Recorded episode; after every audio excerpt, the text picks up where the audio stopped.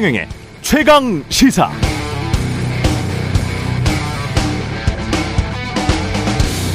네, 이원석 검찰총장이 국감장에서 이런 말을 했다고 합니다. 검사가 검찰을 떠나는 이유를 생각해 보시라. 검사는 시간의 수당도 야근 수당도 휴일 수당도 없지만 밤새 일하고 주말에도 나와서 일한다. 저도 검사로 일하는 동안 6주 동안 집에 들어가지 않고 일한 적도 있다. 그런 검사들에게 당신들 특수활동비 몇 푼 가져가 따로 쓴 것이 아니냐고 한다. 검찰 집단이 부패한 집단인 것처럼 이야기하면 저도 정남이가 떨어져서 내가 여기서 왜 밤새워서 주말에 나와서 일하고 있는가 생각이 들 것 같다. 네. 그래서 특활비 마음대로 써도 된다는 말은 아니겠죠. 시간의 수당 안 받아도 그 정도면 돈 권력 많이 누리고 있는 것 아닙니까? 아, 검사들, 일, 검사들이, 일부 검사들 죄 짓는데 죄 대충 봐줬던 것 같다. 국민들은 그렇게 생각하는데 말이죠. 무엇보다 한국에서 검사들보다 열악한 조건에서 일하고 수당도 못 받아 항의하고 시위하고 그러다가 업무방해로 잡혀 들어간 노동자들 굉장히 많을 텐데요. 검사들은 오히려 직급 자체부터 임용 때부터 특혜받고 살아오지 않았습니까? 역사가 그렇잖아요. 국민 다 자기 자리에서 열심히 삽니다. 일합니다. 그렇게 억울하면 정관 특혜나 없애세요. 나가면 수십억 원씩 벌잖아요. 아, 그 액수도 요즘은 좀 줄었다고 하니까요. 그것도 억울하겠습니다.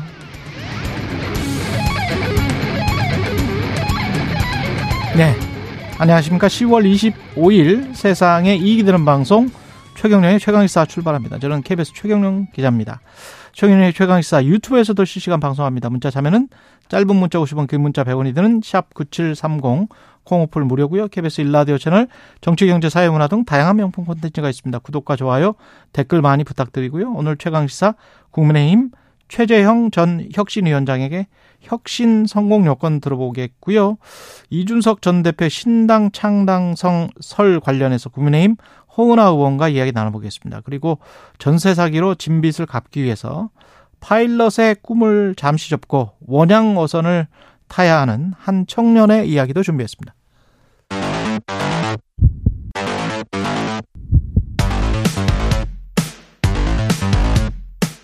오늘 아침 가장 뜨거운 뉴스 뉴스 unboxing 네, 뉴스 unboxing 시작합니다. 민동기 기자 김민하 평론가 나와 있습니다. 안녕하십니까? 안녕하십니까?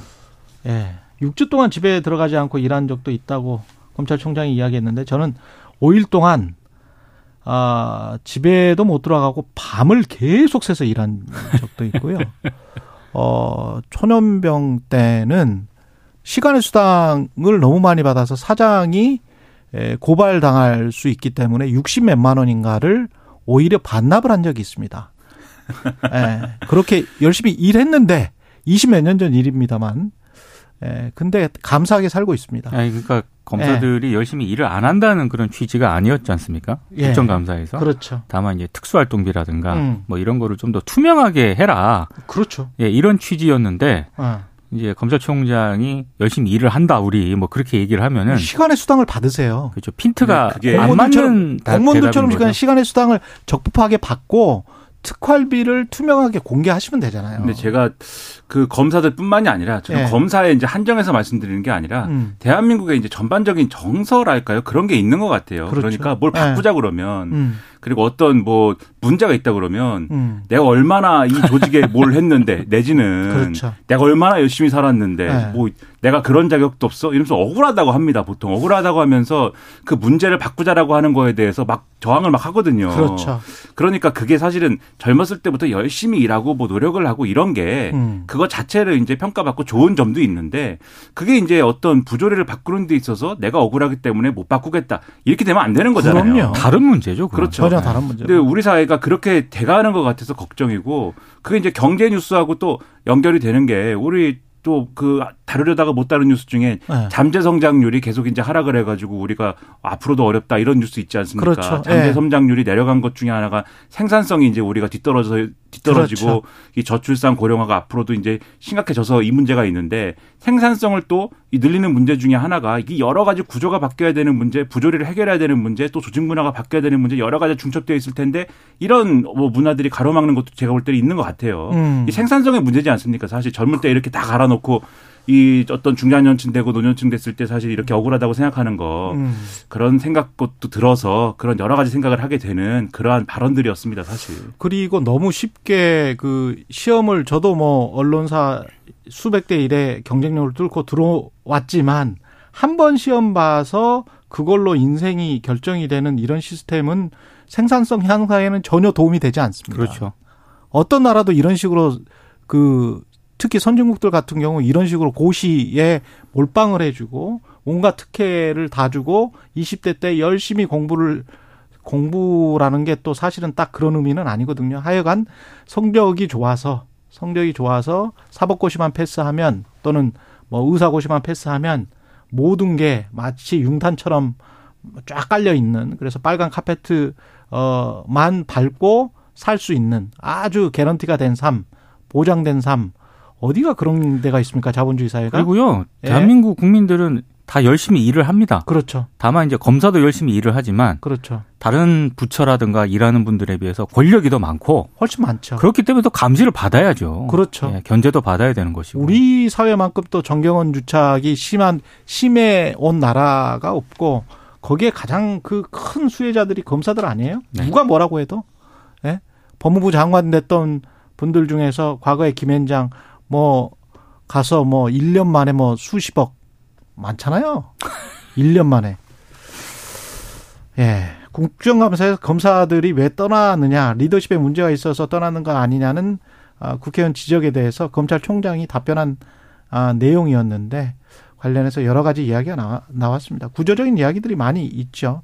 국민의힘 인요한 혁신위가 26일까지 구성되기로 한 것 같습니다. 그러니까 혁신위원 인선을 이제 목요일까지 마무리하겠다라고 네. 인유한 위원장이 밝혔는데요. 동아일보 보도를 보면 어, 혁신위는 이 위원장을 포함해서 7명 내외가 될 것이다 이렇게 보도를 하고 있습니다. 뭐 호남 출신 인사에게 참여 의사를 타진하고 있다라는 그런 보도도 나오고 있고 더 구체적인 이름도 한 두 사람 나왔는데 혁신위원회 박은식 호남 대한 포럼 공동 대표 그리고 김경률 회계사가 내정이 됐다라고 동아일보가 또 보도를 하고 있습니다. 뭐 호남 지역뿐만 아니라 다른 지역 출신도 골고루 배치할 것으로 보인다. 뭐 이런 내용이고요. 하태경 의원 같은 경우에는 비윤계도 포함돼야 한다라고 주장을 하고 있는데 어, 조선일보에 어, 인요한 위원장을 잘 아는 인사가 익명으로 인터뷰를 했더라고요.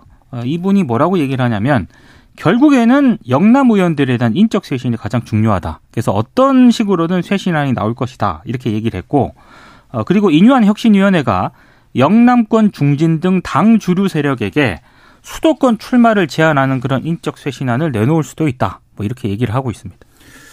이제 두 가지 점에 대한 이제 생각이 드는데 인선과 관련돼서 지금 이제 이런 이름이 거론된 분들이 있어요. 어, 예를 들면 뭐 지금 이제 보도에 의하면 뭐 김경률 회계사 이런 분들이 거론이 되지 않습니까? 거의 이제 뭐 확정적이다. 뭐 이렇게 보도가 된 바도 있고. 호남 대한 포럼을 포럼을 이끄신다고 하는 박은식 씨 이런 분들이 거론이 되고. 그다음에 뭐 전주의 의원도 이제 거론이 되고. 그래서 이런 분들이 이제 지역적으로 이제 호남에 기반을 두고 있는 분들이고 뭐 여러 가지 맥락을 들어서 이제 그동안 국민의힘이 보듬지 못했던 부분을 좀 보겠다 뭐 이런 건데 근데 저는 이제 이분들은 이 거론된 분들은 최소한 공격수의 역할 하시는 분들이거든요. 제가 이분들을 폄훼하는 게 아니라 이분들이 뭐 혁신을 할 수 없는 분들이다라고 말씀드리는 게 아니라 예를 들면은 이분들이 진보의 영역에서 이제 활동을 하다가 또는 뭐 호남에서 어떤 뭐 정치 활동을 하려다가 뭐 이렇게 하다가 어, 이 내부의 예를 들면 그 호남 또는 어떤 진보 내부의 어떤 어, 한계를 느끼고 지금 어떤 보수 정치에 가담하게 된 그런 분들 아니겠습니까? 그러면은 진보의 내부의 어떤 문제를 지적을 한다든지 그런 데는 상당히 이제 뭐 목소리를 크게 낼 수 있는 분들인데 음. 지금 보수 정치가 무슨 역 무슨 혁신이 필요한가에 대해서 나름대로 역할을 할 수 있는 분들이냐라고 물어본다면은 그게 있는 분들인가는 저는 상당히 좀 의문이 있어요. 그리고 보수를 건설을 어떻게 할 것이냐? 그렇죠. 지금 이 문제를 바로잡을 것. 예를 들면은 국민의힘이 지금 가장 가장 필요한 혁신이 뭐냐라고 묻는다고 하면은 지난번에 강서구청장 보궐선거 패배 이후에 가장 크게 지금 놓인 이 숙제가 뭡니까? 윤석열 대통령하고 용산 이 대통령실하고의 관계 어떻게 설정할 거냐? 어. 그거를 총선 전략하고 어떻게 연결할 거냐? 뭐 이런 문제잖아요. 근데 그런 것에 대한 어떤 보관을 가질 수 있는 분들이냐라고 한다면은 그거는 좀 의문이지 않을까 유권자들 입장에서 이런 부분이 있고 특히 전주의 의원은 그런 이제 입장인 분은 또 아닌 거지 않습니까? 이런 걸 여러 가지 고려를 하면은 인선을 마지막까지 지켜봐야 되겠지만 적어도 지금까지 고려 이 언급된 분들을 보면은 좀 그런 기대를 갖기에는 충분치 않은 거 아니냐. 라는 생각이 들고요. 그 다음에 이제 지금 말씀하신 게 이제 영남권의 물갈이까지 이제 거론, 거론을 할 것이다. 예를 들면은 동일 지역구 뭐 삼선 어, 이상 출마 금지까지 얘기 나올 수 있다. 뭐 이런 보도가 나오는데 여기에 대해서 이제 과연 이제 그렇게까지 이제 할 수 있을 것이냐. 국민의힘이라는 어떤 당 차원에서 그 부분에 있어서는 오늘 이제 다른 어떤 우려가 나오는 보도도 있습니다. 그게 예를 들면은 지금 어 여러 가지 수습책 중에 국민의힘이 조기에 이제 총선 대응 방향으로 어, 좀 조직을 이제 여러 가지를 꾸리겠다라고 하는 보도가 지금 있는 거거든요. 그게 뭐냐면 지금 총선기획단을 미리 꾸리고 영재, 인재 영입위원회도 이제 차례로 발족하겠다라는 보도가 지금 있어요. 근데 총선기획단하고 인재 영입위원회라는 게 바로 그런 어떤 공천을 어떤 방향으로 할 것이냐. 그리고 어떤 인재를 영입할 것이냐. 이거를 주로 이제 다루는 어떤 그러한 기구 아니겠습니까? 그리고 이 총선 기획단이라는 데는 실질적으로 총선 기획 단장이 여러 가지 실무를 총괄하게 되는데 이게 사실 사무총장이 하는 역할이거든요. 음. 지금 사무총장이 이만희 의원이고 아시다시피 이제 영남권 TK 출신의 의원인 것인데 지금 그러면 당 대표, 연내 대표, 사무총장까지 다 영남권 의원들이 하는 과정에서 총선 기획단까지 이제 영남권 의원이 하는 건데 이 영남권의 이제 뭐 대거 물갈이를 이런 구조 속에서 하게 되는 거냐. 그리고 이제 김기현 대표는 그러면은 총선에 영남권에 출마 안 하고 그러면은 다른 데 출마하게 되는 거냐. 이런 의문이 줄줄이 이제 나올 수밖에 없다는 거죠. 그러면 이 부분 을 어떻게 정리할 수 있을 거냐에 대해서 유권자들이 의문을 갖게 되는 것이어서 과연 답이 나올 것이냐 앞으로 좀 지켜봐야 될 것 같습니다. 근데 혁신위에서 가장 중요한 거는 아까 김이나 평론가도 얘기했지만 용산에 대해서 얼마나 그렇죠. 이제 독립적인 네. 어떤 그런 위원을 꾸리고 바로 그 전에 뭐 검사 출신들이 대거 기용될 것이다. 대통령실에 있는 사람들이 대거 기용될 것이다. 공천 관련해서 그렇습니다. 그런 이야기가 있었기 때문에 그 어떤 기준을 만드는 것도 굉장히 중요한 근데 혁신이라고 하는 게 결국에는요. 예. 사람 정리하는 거거든요. 그렇죠. 뭐 윤핵관에 대해서 얼마나 또 강한 발언을 할 수 있을 것인가. 음. 용산에 대해서 얼마나 또 원칙적인 얘기를 할 수 있을 것인가 이건데 비운계를 얼마나 품을 수 있을 것인가. 맞습니다. 예. 근데 이제 어제 또 재밌었던 것 중에 하나가 그 김한길 국민통합위원장 있지 않습니까? 예. 그 김한길 위원장하고 이현 위원장이 중앙일보랑 어제 인터뷰를 했을 때 음. 전화 매일 한다. 뭐 이렇게 얘기를 했었거든요. 예. 근데 김한길 위원장하고 그만큼 친하다는 거잖아요. 그렇죠. 그러니까 기자들이 물었어요. 그 매일 한다는데 실제로 그 정도 친하냐 이런 취지로 물었는데 4, 5년 전에 방송에서 만난 적이 있는데 음. 그 이후로 한 너댓 번 통화한 게 다다. 음. 그러니까 이현 위원장이 얘기한 거를 사실상 부인을 한 겁니다. 예. 그러니까 왜 부인을 했을까? 그러니까 아무래도 지금 여권의 무게 추가 친해도 친한 척한 걸로 보이면 안 된다. 그러니까 김기현 예. 대표에서 용산의 무게 중심이 지금 김한길 위원장 쪽으로 옴, 올마갔다, 뭐 이렇게 옮겨갔다 이런 얘기가 나오고 있거든요. 김한길은 윤석열의 복심? 그렇죠. 네. 그러니까 만약에 이제 이 혁신위원장이 김한길 위원장하고 친하다라는 그런 얘기는 결국에는 또 혁신위에 용산이 또 개입하는 거 아니냐 이런 이제 해석을 나올 수가 있기 때문에 음. 김한길 위원장이 서둘러서 안 친하다, 안 친하다 이렇게 아, 얘기를 했다. 친하기는 뭐 하지만 그 정도로 전화는 하지 않는다. 그런 해석이 있습니다. 예. 그러니까는 김한길 위원장이라고 하면은 총선 전에 이제 용산발 정계 개편의 모든 시나리오의 진원지가 되는 지금 인물이잖아요. 그렇죠. 떠돌아다니는 모든 예. 이제 전망 내지는 뭐 해석 뭐 이런 거에 이른바 윤석열 신당. 그러니까요. 예. 네. 그걸 이제 그걸 거기에 들어서 이제 용산발 정계 개편이라고 제가 표현을 하는 건데. 음. 근데 거기에 대해서 이런 상황을 알면 인요한 위원장이 아무리 뭐 김한길 위원장하고 친분이 있어도 아 친하다 매일 전화한다 이렇게 얘기하면 안 되는 거죠. 예를 들면 저희 셋이서 이제 매일 아침 이렇게 보는 사이지 않습니까? 그러면 친한 겁니까? 뭐 친하면 친한 거죠. 매일 보는데. 그렇죠. 근데 저희가 뭐 전화 한 통화, 문자 하나 주고받을 사이가 네. 아니지 않습니까? 아, 친하지만 전화는 하지 않습니다. 그렇죠. 생각보다 안 친해. 그렇죠. 서로 밖에서 비춰지는 것보다는 안 친해. 그렇습니다. 서로 여기서 스튜디오 밖에 나가면 뭐 하는지 모르거든요. 그렇죠. 네. 네. 뭐 방송하러 가시겠죠. 민동 네. 기자님은. 네. 근데 뭐 하는지 모르기 때문에 그래서 그런 관계인데 그러니까는 인요한 위원장하고 김한길 위원장이 서로 얼마나 친한지에 대해서 사실 친하더라도 인요한 위원장 정도 이제 지금 직분을 맡았으면은 매일 전화한다 이런 얘기 할 필요는 없는 거거든요. 전혀 그렇죠. 매일 전화할지도 저는 의문이고.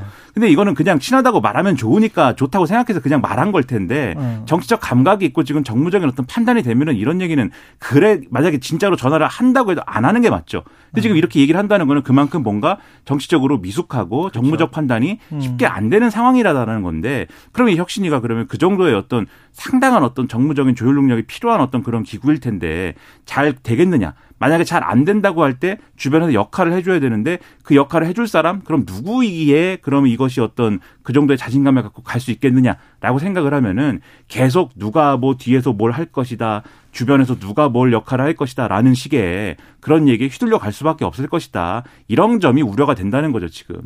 그리고 여야가 모처럼 합의를 한 게 있습니다. 국회 회의장에서 고성을 한다거나 야유한다거나 피켓을 들고 뭐 회의장에 들어간다는 거 이런 거는 퇴출시키겠다. 뭐 일단 고성이나 네. 야유는 하지 않기로 하지 않기로 했다. 예, 여야 네. 원내대표가 일단 합의를 했습니다. 음. 그러니까 본회의장하고 상임위원회 회의장에 손팻말 이제 들고 가서 막 시위하듯이 서로 했잖아요. 예. 그리고 그 부착하는 행위도 일단 하지 않기로 일단 합의를 했습니다. 뭐 취지는 굉장히 좋은데 일단 어 31일에요. 윤석열 대통령의 내년도 예산안 시정 연설이 있거든요. 예. 아마 이때 이 여야 원내대표 간의 합의가 시험대에 오를 것으로 보이는데 근데 여전히 좀 불안하다라는 그런 언론들의 분석도 있습니다. 이게 왜냐하면 여야 원내대표가 합의해가지고 서로 이제 문구 작성하고 예. 사인하고 도장 찍은 게 아니라 아, 예. 그냥 말로 이렇게 합의를 한 거지 않습니까? 아 지금 말로 합의한 거예요? 말로 합의한 거예요. 그러니까 아. 이게 상황이라든가 뭐 정치적 변수에 따라서 이게 얼마든지 이 어긋날 수도 있기 때문에 아, 특히 지금 뭐 지금 뭐, 뭐 도장 찍어도 뭐 예, 민주당 같은 경우에는 내각 총사퇴 뭐 이런 걸 요구를 하고 있지 않습니까? 그렇죠. 근데 여기에 대해서 또 국민의힘 쪽에서는 아 이건 너무 세다 뭐 이런 아. 취지의 발언도 했어요. 예. 그러다 보니까 아, 이거는 여전히 유동적이다 이런 음. 말씀을 좀 드려야 될 것 같습니다. 저는 뭐 이렇게 뭐 서로 잘 하자 우리 국민들에게 착한 모습 보이자라고 하는 거에 대해서 좀 긍정적으로 평가를 하고 싶은데 그러니까 지금 국민의힘이 그런 모습을 뭐 보이고자 하는 부분이 분명히 있지 않습니까? 그렇죠. 어쨌든 선거를 졌고 그동안에 어쨌든 논평 내오던 것도 막좀 뭐랄까요? 어 좀 어, 독을 품은 듯한 도끼 품은 논평 그리고 모든 논평의 결론은 뭐 이재명 방탄 이렇게 가던 거에서 어느 정도 지금 변화한 게 분명히 있거든요. 이좀 신사적으로 변화한 게 있기 때문에 저는 그러한 변화가 어쨌든 어떤 야당의 변화를 뭔가 또 이렇게 좀 이끌어내고 또 야당의 어떤 변화가 또 여당과 정부 여당의 또 변화를 이끌어내 가지고 서로 선순환을 할 수 있다면 그것이 또 좋은 영향을 미칠 수 있다 저는 그렇게 생각을 합니다. 근데 우리 국민들이 보는 정치권은 그러니까 달면 삼키고 쓰면 뱉는 거지 않습니까? 그러니까 뭐 필요하니까 하겠지 이렇게 생각할 거란 말이에요. 네. 그러니까 이게 어떤 부분에서 필요한 거냐라고 하면은 일단 이렇게 합의를 하는 과정이라는 거는 지금 말씀하신 것처럼 당장 이제 윤석열 대통령 지정 연설이 있기 때문에 31일 날 그러면 이 합의한 게 있으니까는 일단은 지켜야 되겠죠. 31일 날. 아, 그러니까 조용히 해야 되겠죠. 31일 날. 예. 조용히 할 건데 다음 달 9일에 본회의를 하는데 이때 더불어민주당이 노란봉투법 받고 방송법을 어, 강행 처리하겠다라는 입장인 겁니다. 예. 이때 이제 지금 국민의힘은 필리버스터에 나설 것인데 어. 이때 조용히 할 수 있을까요? 조용히 뭐 그냥 우리는 할 말만 하고 어 절차를 지켜서 필리버스터 끝장 토론만 하고 그다음에 이제 끝장 토론을 이제 절차대로 이제 중단시키거나 못하는 상황 되면은 자연스럽게 우리 물러나겠습니다. 뭐 이렇게 되는 걸까요, 그때? 그러니까 이게 아마 필요한 부분에서만 작동하지 않을까 이런 우려는 들긴 하는데 그래서 일각에서는 이게 대통령 시정 연설 때문에 아. 그런 거 아니냐라는 그런 비판도 있습니다. 네, 이런 이런 이제 좀 전망은 이제 빗나갔으면 좋겠고 맞아요. 맞아요. 저는 무엇보다도 됐으면 하는 거는 길거리 현수막에 대해서 음. 그 정당 간에 붙인 현수막에 대해서 현수막 붙이는 건 좋은데 문구나 이런 것들을 자기들만 알아듣는 얘기 무슨 모든 것에 대해서 그렇게 뭐 자기들만 알아듣는 얘기로 하지 말고 국민을 향한 메시지로 어떤 정책을 했다든지 어떤 좋은 메시지로 바꾸는 그런 방향의 합의를 좀 하는 것은 좋겠다. 저는 그런 말씀은 좀 드리겠습니다. 근데 신호등 옆에 그 현수막 제가 이렇게 신호등 건널 때 그거 하나는 걱정이 되더라고요. 그 현수막 때문에 저쪽에서 그 행인이 신호등 건너는 거를 못 볼 수가 있잖아요. 행인이 있는 거를. 그래서 그냥 쓱 지나치는 자동차가 있을 것 같아서 신호등 옆에다가 교차로나 이럴 때 현수막 붙이는 거는 사람들의 안전을 위해서도 조금 한번 고려를 해보셨으면 좋겠어요. 좀, 좀, 저는 좀 위험한 것 같은데 그런 거를 느꼈어요. 제가 사는 동네에 예. 이제 그 건너목을 건너다가 저도 발견을 했거든요. 예. 그러니까 완전히 다 가린 건 아닌데 예. 파란불이 녹색 신호등이 한 반쯤 가렸어요. 그렇죠. 그러니까 이거는 좀 문제가 있더라고요. 그리고 사람이 잘 안 보여. 안 보입니다. 그러면. 운전자 입장에서는 아마 사람 안 보일 것 같아요. 그래서 네. 제가 보행인 입장에서 봤을 때는 상당히 조심하게 되거든요. 현수막은 그런 것도 좀 신경을 좀 써주셨으면 좋, 좋을 것 같아요. 그리고 인터넷으로 충분히 말하잖아. 그 정도 말했으면 됐잖아. 장기적으로는 저는 포스터로 바꿨으면 좋겠어요. 맞아요. 현수막이 너무 큽니다. 네. 예전에 그 포스터가 훨씬 나은 것 같아요. 어, 그리고 좀 세련되고 재치 있게 좀 이야기해봐요. 너무 너무 심하잖아. 그리고 그렇잖아요. 가, 끔 보면은 네. 맞춤법도 틀린 게 있거든요. 맞춤법도 틀린 거 있어. 네, 그런 거는 좀 신경을 써주셨으면 좋겠습니다. 예. 네. 뉴스 unboxing 민동기 기자 김민하 평론가였습니다. 고맙습니다. 고맙습니다. KBS 1라디오 최경영 최강시사 듣고 계신 지금 시각 7시 40분입니다. 오늘 하루 이슈의 중심. 당신의 아침을 책임지는 직격 인터뷰. 여러분은 지금 KBS 일라디오 최경영의 최강 시사와 함께하고 계십니다. 네, 국민의힘에서 인요한 혁신을 띄웠습니다. 당내에선 기대, 우려가 교차하고 있는 것 같은데요. 관련해서 최재형 전 혁신위원장 국민의힘 의원 모셨습니다. 안녕하세요, 의원님. 네, 안녕하세요. 예. 국감 마지막 일정이실 텐데 바쁘 네. 굉장히 바쁘신 시간인데 나와주셔서 감사합니다. 예. 예. 뭐 오늘 저희가 뭐 종합감사로 오늘 마지막 그렇죠. 날이어서 예. 예. 이영환 교수는 예상을 하셨습니까 혁신위원장 뭐 이런 음, 쪽으로? 뭐 대부분 사람들이 생각하듯이 의외의 인물이시죠. 예. 예 의외의 인물이기 때문에 지금 말씀하신 것처럼 어 기대도 있고 음. 또이 정치를 전혀 안, 안 해보신 분이니까 그렇죠. 또 우려도 있고 뭐 그런 것 같습니다. 저는 그런데 어 이제 정치권 밖에 오래 계셨던 분이니까 긍정적으로 본다면 예. 어 정치인이 가지고 있는 어떤 한계라든지 뭐 상상을 좀 뛰어넘는 음. 어, 그러한 좀 어, 참신한 안을 내실 수도 있지 않을까 하는 뭐 그런 기대를 해봅니다. 뭐가 가장 걱정돼서요? 혁신위원장을 해보셨기 때문에 걱정되시는 부분도 있을 것 같습니다. 일단 뭐 저는 기본적으로 지난번 그 강서구청장 선거에서 나타난 민심이 예. 혁신위로 이렇게 뭐이 위기를 극복할 수 있는 어, 그런 정도의 상황은 아니라고 저는 생각을 아, 했습니다. 그러시군요? 그래서, 예. 어, 뭐 지도부 전체가 좀 그 교체되는 그러한, 어, 변화된 모습, 아. 어, 그런 걸 보여줬으면 하는 그러한 말씀을 드렸었는데, 뭐 일단은 뭐, 저, 당 대표가 그대로 계시면서 혁신위를 가지고 나가는 그런 상황입니다. 그래서 과연 혁신위가 어, 그런 그 강서구청장에서 그 강서구청장 선거에서 나타난 민심에 대한 충분한 대답이 될 수 있을까라는 것에 대해서는 좀 약간 어 의문이 걱정 있습니까? 걱정이 좀 있습니다. 걱정이 예. 있습니까? 예. 그러면 비대위로 갔었던 게 어, 훨씬 더 그 완벽한 어떤 혁신 으로 가는 방향이었다 이렇게 생각하시는 건가요? 뭐 비대위가 될지 아니면 뭐 원내대표 대행 체제가 될지 어쨌든 하여튼 아. 예.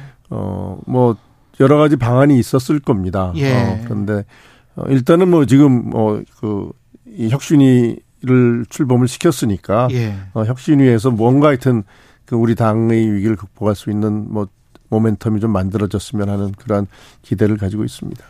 외부에서 봤을 때는 강서구청장 선거도 그렇고 결국은 당정 관계 혁신이 없으면 굉장히 좀 힘들어지지 않을까 국민의힘이 총선에서도 어떻게 생각하세요, 의원님은?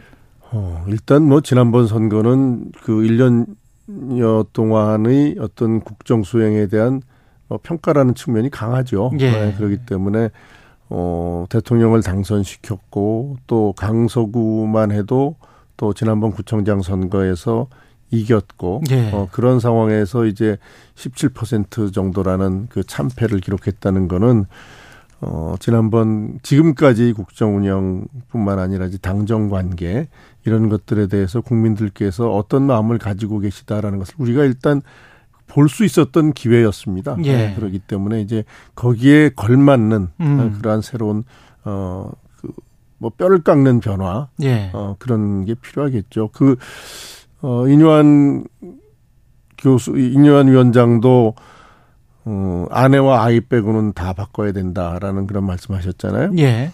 그게 이제 이 상황의 절박함을 잘 표, 어, 저, 표현하신 거라고 생각을 하는데 저는 뭐 이런 생각도 해봅니다. 이거 뭐 말장난 같지만은 아내와 아이의 문제가 있으면 어떡하냐. 문제가 거기 있다면 예? 바꿀 수 없는 예? 예. 그렇다면은 이게 뭔가 하여튼 거기에도 변화가 있어야 되지 않겠느냐. 훨씬 예. 더 지근거리에 뭔가 뻔히 아는 문제가 있는데도 그걸 이야기하지 않고 있다면 어떻게 하느냐. 이렇게 제가 받아들여도 될까요? 그러니까 우리가 네. 지금 그, 그 문제는 어, 지금 말씀하신 것처럼 이제 당의 변화뿐만 아니라 전체적인 국정 그 이 수행의 과정에 관한 음. 국정 수행의 어떤 방식에 관한 근본적인 변화 이런 것들을 원하는 것이 강서구청장 그렇죠. 선거에 나타난 민심이고 음. 저는 그 강서구청장 선거에 나타난 그 민심이 단순히 이제 뭐 야, 야권이 강한 강서구청 강서구만의 어떤 독특한 현상이 아니고 수도권 전체의 평균적인 민심과 큰 차이가 없다고 저는 봅니다. 예. 네, 그렇기 때문에 어 근본적인 어떤 그 변화가 필요하다는 것이죠. 예. 아내와 아이가 어찌 보면 당정 관계일 수도 있겠습니다. 그럴 수도 있죠. 예, 예, 당정 관계일 수도 있고 그 국정의 방향이나 이런 것에 관해서 대통령과 아, 당이 뭔가 이야기를 좀 더 해보고 당이 이쪽 방향도 맞지만 이쪽을 우선순위로 두는 건 어떨까요? 이런 어떤 제안이나 이런 것이 좀 자유롭게 될 수 있는 그러면서 좀 우선순위가 좀 바뀔 수 있는 그런 것도 지금 염두에 두시는 거예요? 그렇죠. 예. 네. 당이라는 거는 결국은 민심에 더 이제 가까이서 민심을 볼 수 있는 조직이잖아요. 예. 그렇기 때문에 이 민심이 방향이 어디로 가고 있다라는 것을 당이 그것을 잘 파악을 해서 음. 그 실질적으로 국정 운영에 반영될 수 있는 어 그러한 기능을 제대로 해야 되겠죠. 예. 그 정책이나 방향도 중요하지만 사람도 이제 상징적이니까 그렇죠. 그 천하람 당협위원장은 지금 저 혁신인으로 들어가는 것을 일단 어 뭐 부정을 했, 한 상황인 것 같고 유승민이나 이준석이나 뭐 이런 분들 유준석 이준 유승민 이준석 또는 그 계열들을 어떤 끌어들이는 것들은 어떻게 생각하세요? 혁신이로? 아니, 저는 뭐 기본적으로 예. 뭐그 우리 당이 뭐 예. 누구를 배제하는 형식으로 나가서는 안 되고 예. 모든 역량을 다 모아서 이제 그 총선도 준비하고 당을 이제 운영해야 된다고 생각을 하는데요. 음. 혁신 위에 끌어들이는 문제는 그거랑은 좀 또 다른 문제인 것 아, 같습니다. 아, 다양한 사람들이 들어오는 건 좋지만 예. 지금 시간이 많지 않습니다. 음. 아, 그렇기 때문에 그 일단은 뭐 다양한 사람들이 혁신위에 들어오게 하는 노력을 할 필요는 있, 습니다만은 음. 어 혁신위원장이 확실한 그 어떤 당의 혁신에 대한 그 아이디어를 가지고 이끌고 나갈 수 있는 어, 그러한 구성, 음. 어, 그것도 저는 어, 필요하다고 생각을 합니다. 근데 국민의힘 입장에서는 빨리 포용을 하지 않으면 윤석열 신당이랄지 유, 유승민, 이준석 신당 뭐 이런 말들이 계속 나오고 네. 뭐 겨울이 되면 될수록 어 그럼 그게 이제 확실하게 이쪽에서 정착이 안 되면 나갈 수도 있다라는 그런 분석들이 많지 않습니까? 어떻게 보십니까 이거는? 어, 그러기 위해서는 일단은 뭐 전체적으로 큰 그림을 어떻게 그리고 있는지 모르겠습니다. 예. 뭐 우리 당의 입장에서는 예.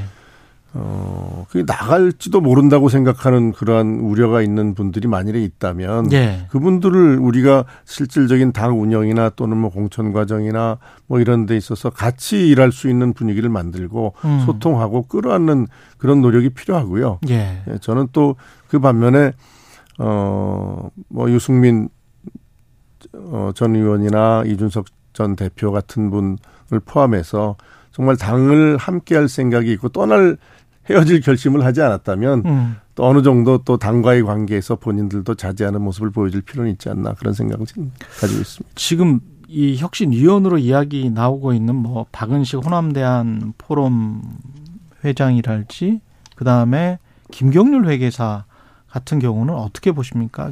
뭐 좋은 분들이라고 좋은 생각합니다. 예. 보수를 건설하는데 네. 재건설하는데 좀 일조를 충분히 할 수 있다. 네, 보수의 가치를 가지고 계신 분이고 그 다음에 음. 또 정치권 밖에서 그래도 나름대로 하여튼 보수를 향해서도 예. 또또 또 상대 진영을 향해서도 쓴소리를 해오셨던 분들이잖아요. 음. 그렇기 때문에 그런 분들이 들어오는 거는 뭐 저는 전체적인 보수의 힘을 모으는데 에, 그리고 또 어떤 변화의 모습을 보여주는데 뭐 좋은 영향이 있을 것이라고 생각합니다. 근데 혁신이 활동을 하면서 김한길 국민통합위원장하고 이뇨한 위원장하고 지금 아주 가까운 사이다 이런 보도가 나오니까 김한길 위원장이 뭐 그 그렇게 이제 매일 전화하는 사이는 아니다 뭐 이렇게 이야기를 한 것 같아요. 어떻게 보세요? 이게 결국은 이제 대통령의 복심이라는 생각 때문에 그럴까요? 김한길 위원장이? 저는 뭐 두 분과의 관계를 잘은 모르겠습니다만은 음. 뭐 가깝다 하더라도 김한길 위원장 입장에서는 예. 뭐 그렇다라고 얘기할 만한 상황은 아니겠죠. 그렇죠. 예, 어느 정도 예. 거리를 두고 예. 어 인요한 위원장이 독자적으로 일할 수 있는 어떤 공간을 마련해 줘야 되지 않겠습니까? 음. 혁신이가 뭐 성공이나 실패 여부는 좀 나중에 이야기를 해봐야 될 것 같고 의원님도 사실은 지금 종로 출마 종로가 지금 지역구시기 음, 때문에 음, 네.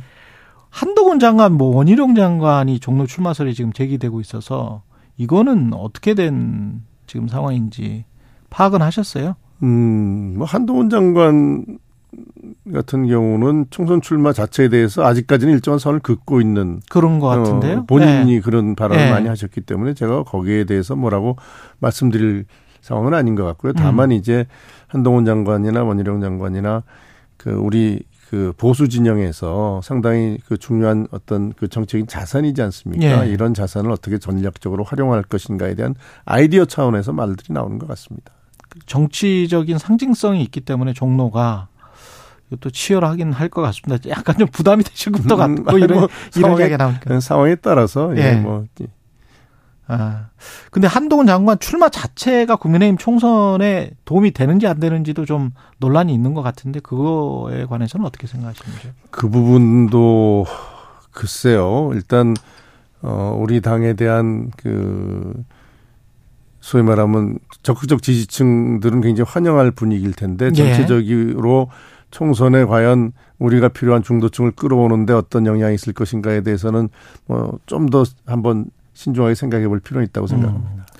그리고 이건 가정입니다마는 민주당도 지금 혁신이가 사실은 실패를 했었잖아요. 하지만 그렇다고 이제 비대위로 가지도 않았거든요. 그 만약에 그리고 성공한 실패의 기준도 잘 모르겠어요. 혁, 혁신이가 뭐, 뭘 어떻게 하면 성공하는 거고 뭘 어떻게 하면 실패를 하는 걸까요? 음, 혁신안에 대해서 그게 실질적으로 그 당의 변화에 예. 어떤 정치 변화에 그게 반영이 되고 음. 어, 실현이 된다면은 뭐 그건 일단 성공한 어 혁신이라고 볼 수 있겠죠. 뭐 되게 예. 혁신안이라는 것들이 뭐 좋은 이야기들을 많이 한 거니까요. 예. 예. 그런데 이제 그게 이제 묻혀버리거나 그러면은 그거는 뭐 결국은 열심히 했지만 예. 그 혁신안을 또 하나 이제 만들어 놓은 거 외에 실질적인 변화로 어 연결되지 않았다면은 뭐 그거는 뭐 성공한 혁신이라고 보기 어렵겠죠. 실질적인 변화를 척도하는 거는 그 기준은 결국은 대통령이나 정부 여당의 지지율로 삼을 수밖에 없겠네요. 일단 그게 이제 예. 일단 수용이 돼야죠. 음, 수용이, 수용이 되고 그게 어. 이제 그 당의 이나 이제 정부에 대한 지지율로 네. 어 그 가야 되는데 저는 이제 이번에 그 김기현 대표가 전권을 줬다. 이제 그 혁신의 전권을 줬다라고 이제 말씀을 하시는데 전권이라는 게뭐 뭐 비대위가 아닌 이상 당 운영에 대한 전권을 준 것은 아니고 혁신안에 대한 혁신안에 대한, 대한 전권을 준 거 아닌가라는 어 생각이 듭니다. 그런 네. 그러나 일단 전권을 줬다고 하면은 뭐 그런 의미가 포함돼 이미 그 안에 포함돼 있을 수도 있겠습니다만은 혁신안 모두 다 수용하겠다. 뭐 아. 이런 선언도 좀 하실 필요가 있지 않느냐. 백지 수표를 줬다. 음. 금액이 얼마든지 나는 다 그걸 지불하겠다. 뭐 이런 그 그러네요. 예, 좀 강한 힘을 좀 실어줘야지 혁신이가 또 일하는데 알겠습니다. 또 더 좋지 않을까 싶습니다. 예. 최재영 국민의힘 의원이었습니다. 고맙습니다. 네.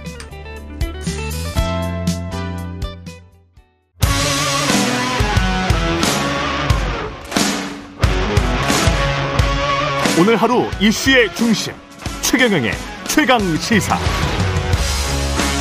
네, 요즘 국민의힘 비윤계 인사들 주목받고 있습니다. 비윤계 신당이 창당할 경우 윤석열 대통령 신당보다 상대적으로 영향력이 크다.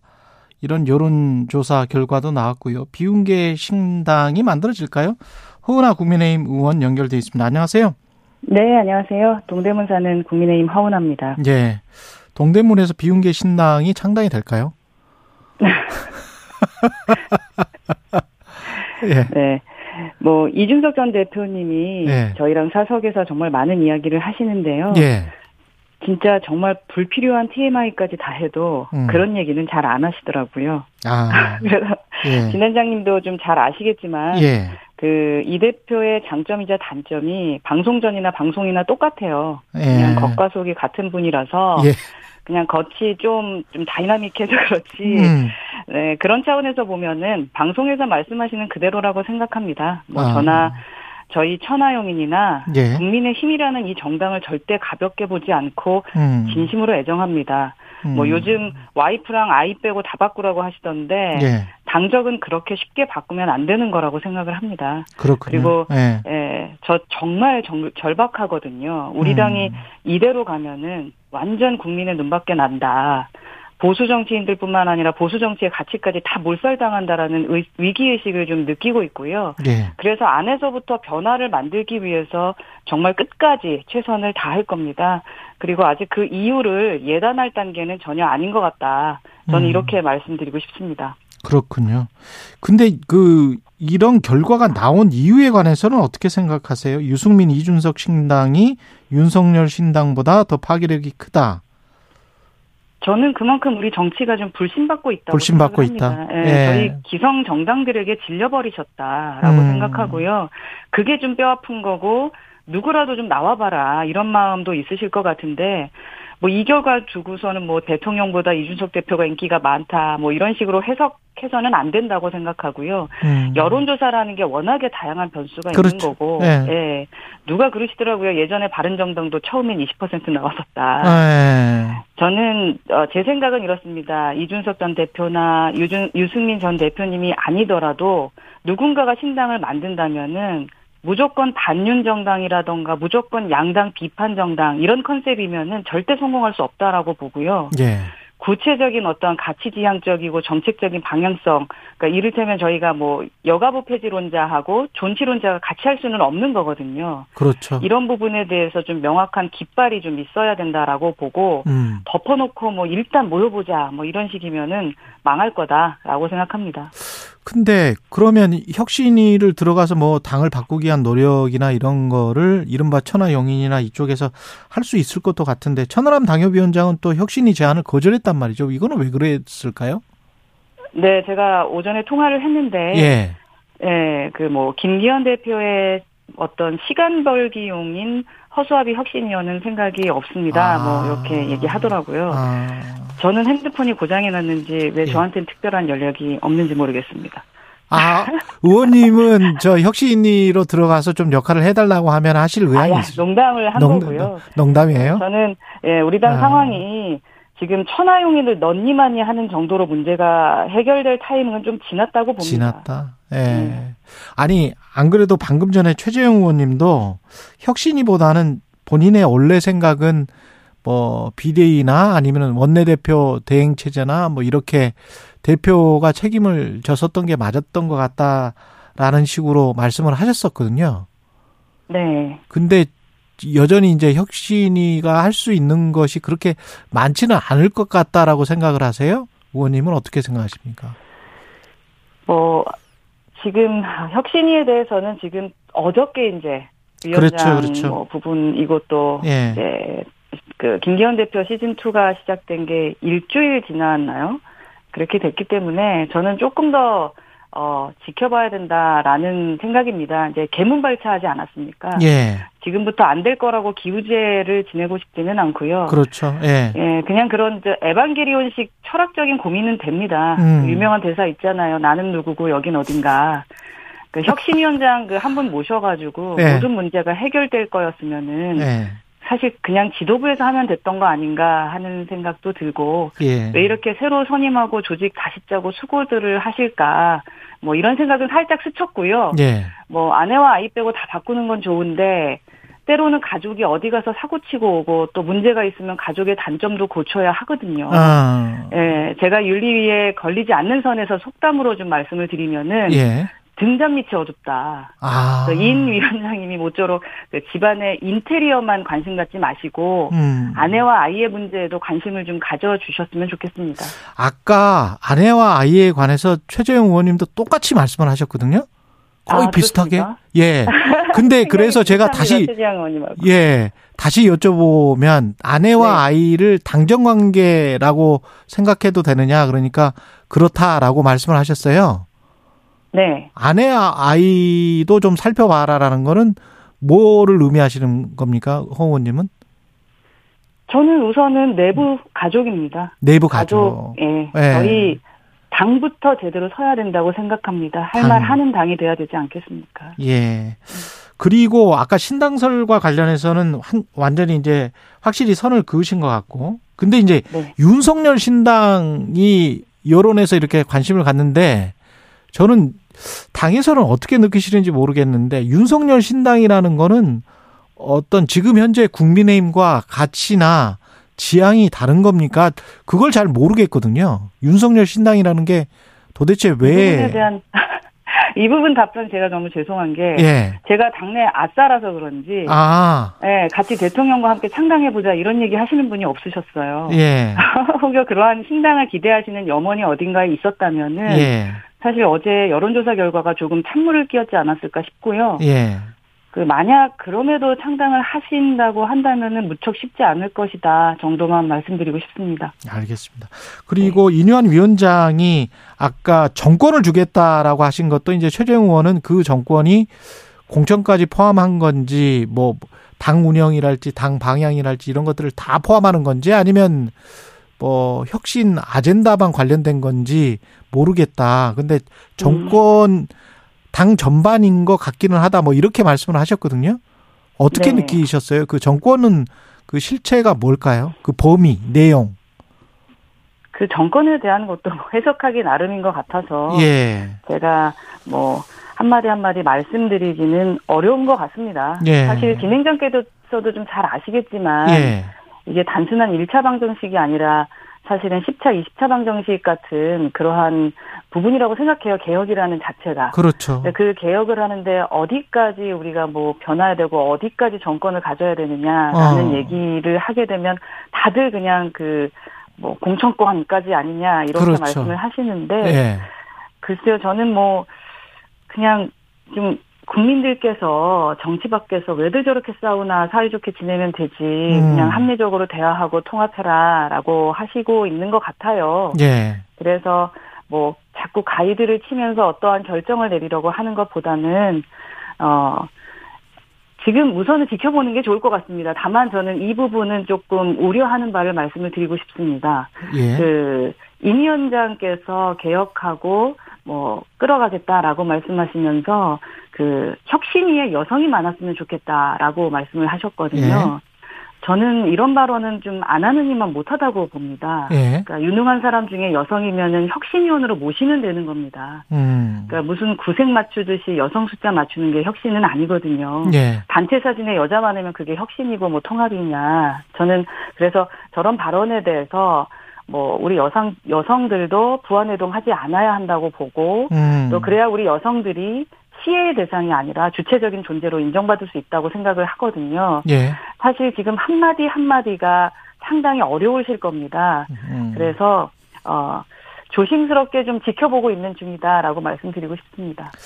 그리고 하태경 의원이 이런 말을 했습니다. 그 선대위원장 관련해서 예를 들어서 유승민을 뭐 경기 쪽에 출마를 했으니까 경기도 선대위원장 어, 그리고 이준석을 서울 쪽에 출마했으니까 어, 서울 선대위원장. 그래서 선대위원장으로 아예 앉혀서 그렇게 하면 완전히 개혁되는 모습으로 그런 이미지로 국민들에게 다가갈 것이고 그러면 총선에서 승리할 것 같다. 이렇게 제안을 했는데 이거는 어떻게 보세요?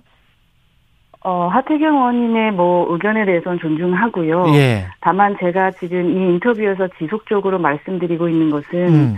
집안 인테리어만 관심 가져서는 안 된다라는 겁니다. 집안 인테리어만. 예. 예. 기본적으로 어 아까 여성에 대한 부분도 단체 사진에 많이 나온다고 해서 혁신이 아니라고 말씀드렸던 그렇죠. 것처럼 예. 이번에 강서구청장 선거에서 우린 성적표를 그냥 받은 겁니다. 국민들께 음. 회초리 맞은 것이거든요. 물론 방안들에 대한 것은 여러 가지가 나오겠습니다만 누구를 데려오고 안 데려오고의 문제일까라는 생각을 저는 하고 있습니다. 이제 저는 공은 그냥 어, 대통령과 당 지도부로 넘어갔다고 생각을 합니다. 대통령과 당 지도부로 넘어갔다? 예. 예. 혁신위원장님 말처럼 음. 뭐 가족 빼고 다 변할 수 있으면 쓴소리 할 이유가 뭐가 있겠습니까? 음. 그래서 저는 좀 그 한 2주간 그분들께서 어, 판단을 잘 할 수 있도록 저는 이렇게 생각합니다. 내년 4월 되면요. 음. 누구의 말이 내부 총질, 총질이었는지 또 적절한 뭐 절절한 또 그런 조언이었는지 음. 다 판가름이 난다고 봅니다. 근데 문제는요. 그때는 이미 폐허가 된 다음이라는 거거든요. 음. 그래서 저는 이 순간에도 누구보다 우리 당의 변화를 간절히 바라고 있고요. 그 대충 이도저도 아닌 소리 하다가 나중에 뭐 버나드 쇼의 묘비명이라고 하지 않습니까? 네, 우물쭈물 하다가 이럴 줄 알았지. 뭐. 아. 네. 그런 한가한 소리 하고 싶지가 않습니다. 그러니까 저희 그 동대문에서 어르신들 만나고 저희 지지자들 만나뵈면요. 예. 비가 오나 눈이 오나 우리 보수정당 지지하시는 그 지지층들이 계십니다. 예. 그러니까 지지층 국민을 향한 최소한의 염치라도 있으면서 우선 큰 그림에서 우선은 어 대통령께 할 말 하는 그게 먼저일 것 같습니다. 그리고 나서 국민들께서 혼내주신 거에 대한 아픔을 느끼고 어, 그 다음에 이제 지도부에 누구를 앉힐지, 뭐, 어느, 누가 무, 무엇을 관리할지 그걸 생각해도 되지 않을까 뭐 음. 뭐 하는 뭐 저는 초선이라서 그런지 그런 생각이 듭니다. 2주간이 굉장히 중요하다라고 말씀하셨는데 그 특별한 이유가 있을까요? 그 기간을 2주 정도로 생각하시는 게? 시간이 얼마 없고 시간이 얼마 없다. 어, 그 안에는 기본적인 가이드와 세팅이 돼야 될 테니까요. 예. 그렇지 않으면 어렵지 않겠습니까? 어. 벌써 11월이 시작입니다. 그러면 2주 정도의 대통령에게 혁신이나 당에서 어떤 이야기를 먼저 해야 될까요? 우선순위 같은 게 있습니까? 저희 성적표 받았고요. 예. 성적표에 예. 어떤 것이 부족한지에 대한 답이 나왔습니다. 음. 우선은 중도층이 등을 돌렸고요. 2030이 저희에게 실망하고 떠나가셨습니다. 그 부분에 대한 게 왜 그런 건지에 대한 말씀은 당연히 드려야겠죠. 예. 예, 그리고 이번에 그 뭐 지지율 신당에 대한 지지율이나 이런 부분들이 나왔습니다만 그게 누가 잘났고 못났고가 문제가 아니라 거기에 나오는 숫자를 좀 보셨으면 좋겠다라는 거거든요. 음. 음, 음. 예. 그러니까 뭐 민주당을 지지하면 지지하던 사람들이 뭐 이준석 신당을 지지한다. 그러니 이준석은 역시 민주당 사람이다라고 말할 게 아니지 않습니까? 예. 예. 민주당을 지지했던 2030들이 흔들린다라는 얘기입니다. 음. 그만큼 우리만 잘하면 민주당 이길 수 있다라는 겁니다. 음. 그래서 그러한 부분들을 좀 제대로 우리가 지금까지 뭘 잘못했고 그리고 국민께 어떠한 반성을 해야 되는지를 먼저 말씀드리고 진짜 제대로 시작해야 된다라고 생각합니다. 그리고 아까 분명히 선을 그으시긴 했는데 이준석 전 대표도 마찬가지로 당과 헤어질 결심을 하지 않았다 이렇게 말은 했지만은 아, 나름 마지노선을 총선 100일 전이라고 언급을 했거든요. 총선 100일 전에도 만약에 지금 말씀하시는 어떤 방향성을 못 잡고 어떤 혁신적인 모습을 못 보여준다라고 하면 그때는 어떻게 되는 걸까요? 그 이준석 전 대표는 정말로 과거의 그 숫자라던가 역사적인 것에 기반을 두고 좀 말씀을 많이 하시는 것 같은데 예. 20 2020년도에 총선 대패 정말 뼈아프다고 생각을 하거든요. 예. 당의 체질이 완전 바뀌지 않으면 저희는 그때 그 시련을 또 겪어야 된다는 생각이 강할 겁니다. 음. 근데 100일이 마지노선이라고 생각하는 거라고 저는 생각하거든요. 국민들을 바꾸려면 예. 국민들께 제대로 말씀을 드리려면 음. 뭐 그런 차원이 아닐까 저는 좀 생각합니다. 예. 4월이 선거라면 그 100일 전이 언제겠습니까? 그래서 그 어, 이야기를 하는 거라고 저는 생각을 합니다. 그 그렇군요. 그 안에 우리가 빨리 바뀌어야 된다라는 거죠. 민주당 이야기를 좀 해야 될 것 같은데요. 여전히 민주당 이재명 대표 내각 총사퇴 요구를 하고 있는데요. 어떻게 보십니까? 네네. 예.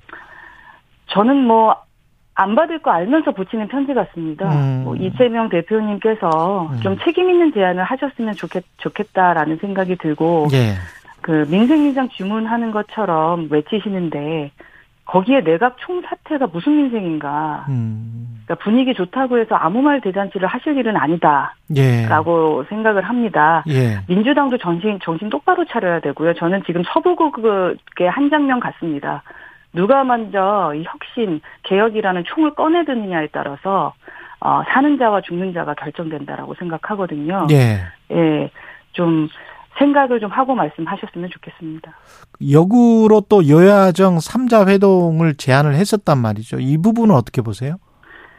저는 국민들 보시기에는 좀 이런 느낌일 것 같아요. 예. 그냥 여야 대표도 만나고 여야 음. 정도 만나면 안 될까? 음. 저는 국민들께서 좀 의미 없는 이런 삽바 싸움 무척 어이없어 하실 것 같다라고 생각하고요. 예. 보통 이제 여섯 일곱 명 모임이 있으면 이렇게도 만나고 저렇게도 만나는 겁니다. 예. 저는 뭐 이런 걸로 옥신각신할 시간에 그냥 본회의 그 국회 본청에서 어. 좀 지나가다 만나셔서 스탠딩 회담이라도 하셨으면 좋겠어요. 어. 그러니까 무엇보다 그렇죠. 저는 만남 예. 그 자체보다 예. 뭘 가지고 만나냐가 더 중요하다고 봅니다. 그래서 음. 지금 문제는 양쪽 모두 강성 지지층에 둘러싸여 있어가지고 합의 근처에 갈 의제가 하나도 없다는 겁니다. 음. 그래서 국민들께서도 이러나 저러나 시큰둥하게 보고 계신 거라고 생각을 하거든요. 예, 의제 갖고 스탠딩 회담이라도 했으면 좋겠습니다. 양쪽 모두 그 강성 지지층에 둘러싸였다고 말씀을 하셨는데 그 양상은 어떻게 보십니까? 이런 분석도 있더라고요. 국민의힘 같은 경우는 이제 비윤계가 좀 어, 적고 힘이 약하고 어, 민주당 같은 경우는 비명계가 좀 많고 그래도 국민의힘에 비해서는 보다는 힘이 좀 강하고 그래서 이제 여러 가지 말이 나오는데 그게 또 민주당은 원심력으로 작용하는 것 같고 국민의힘은 그 전에는 구심력으로 작용 아무래도 대통령이니까 음. 그런 것도 있는 전, 것 같아요. 저는 그 분석은 정확하지 않은 것이. 아 그래요? 예, 만약 어제 여론조사에서 비명계 신당을 넣었으면은 이준석 유승민 신당보다 높게 나왔을까요? 아. 의원 수는 적어도 예. 국민의 여론은 게 여론이라는 게 분명히 있는 겁니다. 예. 제가 생각하기에는 그 당 의원들의 지역구가 어디에 많이 분포돼 있느냐 이 문제 아닌가 싶거든요. 아. 무래도 민주당은 지금 수도권 그 지역구 그, 의원들이 그렇죠, 많지 그렇죠. 않으십니까? 예. 거기에 어차피 그 격전지니까. 그, 그렇죠. 예. 그 저도 동대문에서 활동을 하고 있지만 수도권은 5% 내외로 승부가 갈립니다. 그렇죠, 그렇죠. 예. 예. 그렇게 되면 당연히 분, 분열하면 지고 비명계 지지층만 투표장 안 나가도 완패합니다. 뭐 아. 이런 생각 하게 되거든요. 그러네요. 반대로 영남 지역구 의원이 많으면은 그런 고민이 덜할 수밖에 없는 거 아니겠습니까? 아. 그러니까 공천이 중요하지 본선에서 이기는 건 걱정을 안 하시거든요. 그러네요. 네. 음. 그래서 저희 예전처럼 음. 소장파라는 게 아, 정말 죄송합니다만 저처럼 독립운동하는 심정으로 하지 않으면 음. 안 되는 게 돼버렸다고 생각을 하고요. 예. 예. 열심히 뛰겠습니다. 알겠습니다. 여기까지 듣겠습니다. 허은아 국민의힘 의원이었습니다. 고맙습니다. 네, 감사합니다. 여러분은 지금 KBS 1라디오 최경영의 최강 시사와 함께하고 계십니다.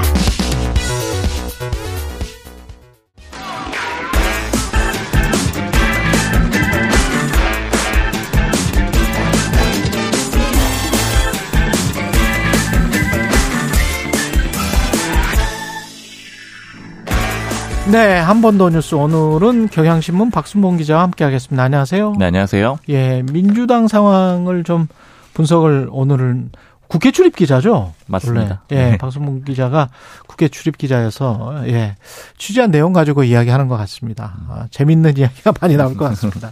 이재명 대표 그 체포동향 가결 문제 관련해서 이재명 대표는 아 왈가왈부하지 말라라고 이야기했잖아요. 네. 이게 뭐 예상했던 겁니까? 아니면 의외였습니까? 그러니까 큰 틀에서 통합을 얘기할 줄은 알았는데 그렇죠? 이렇게 구체적으로 말한다라는 거는 굉장히 좀 놀랬고 아, 의외였습니다. 그래요? 아 그래요? 네, 이게 왜냐면은 네. 이재명 대표가 복귀하기 전에 사실 기자들의 가장 큰 관심은 뭐 언제 복귀하는지 음. 그리고 그 다음 관심사는 이제 징계를 할 건지 안 할 건지 이재명 대표가 입장을 표명을 할 건지 안 할 건지 이게 제일 좀 궁금했거든요. 음. 그래서 거의 매일 물어봤죠. 이재명 대표 측근이라던가 아니면 이제 가까운 의원들한테 거의 매일 물어보면 하는 얘기가 아, 이재명 대표가 굳이 구체적으로 얘기할 필요는 없다. 그냥 통합을 큰 틀에서 얘기를 할 거다. 음. 아마 안 한다는 얘기도 안 하고 그냥 큰 얘기만 할 거다. 이런 정도 얘기가 다 일관됐었고 예.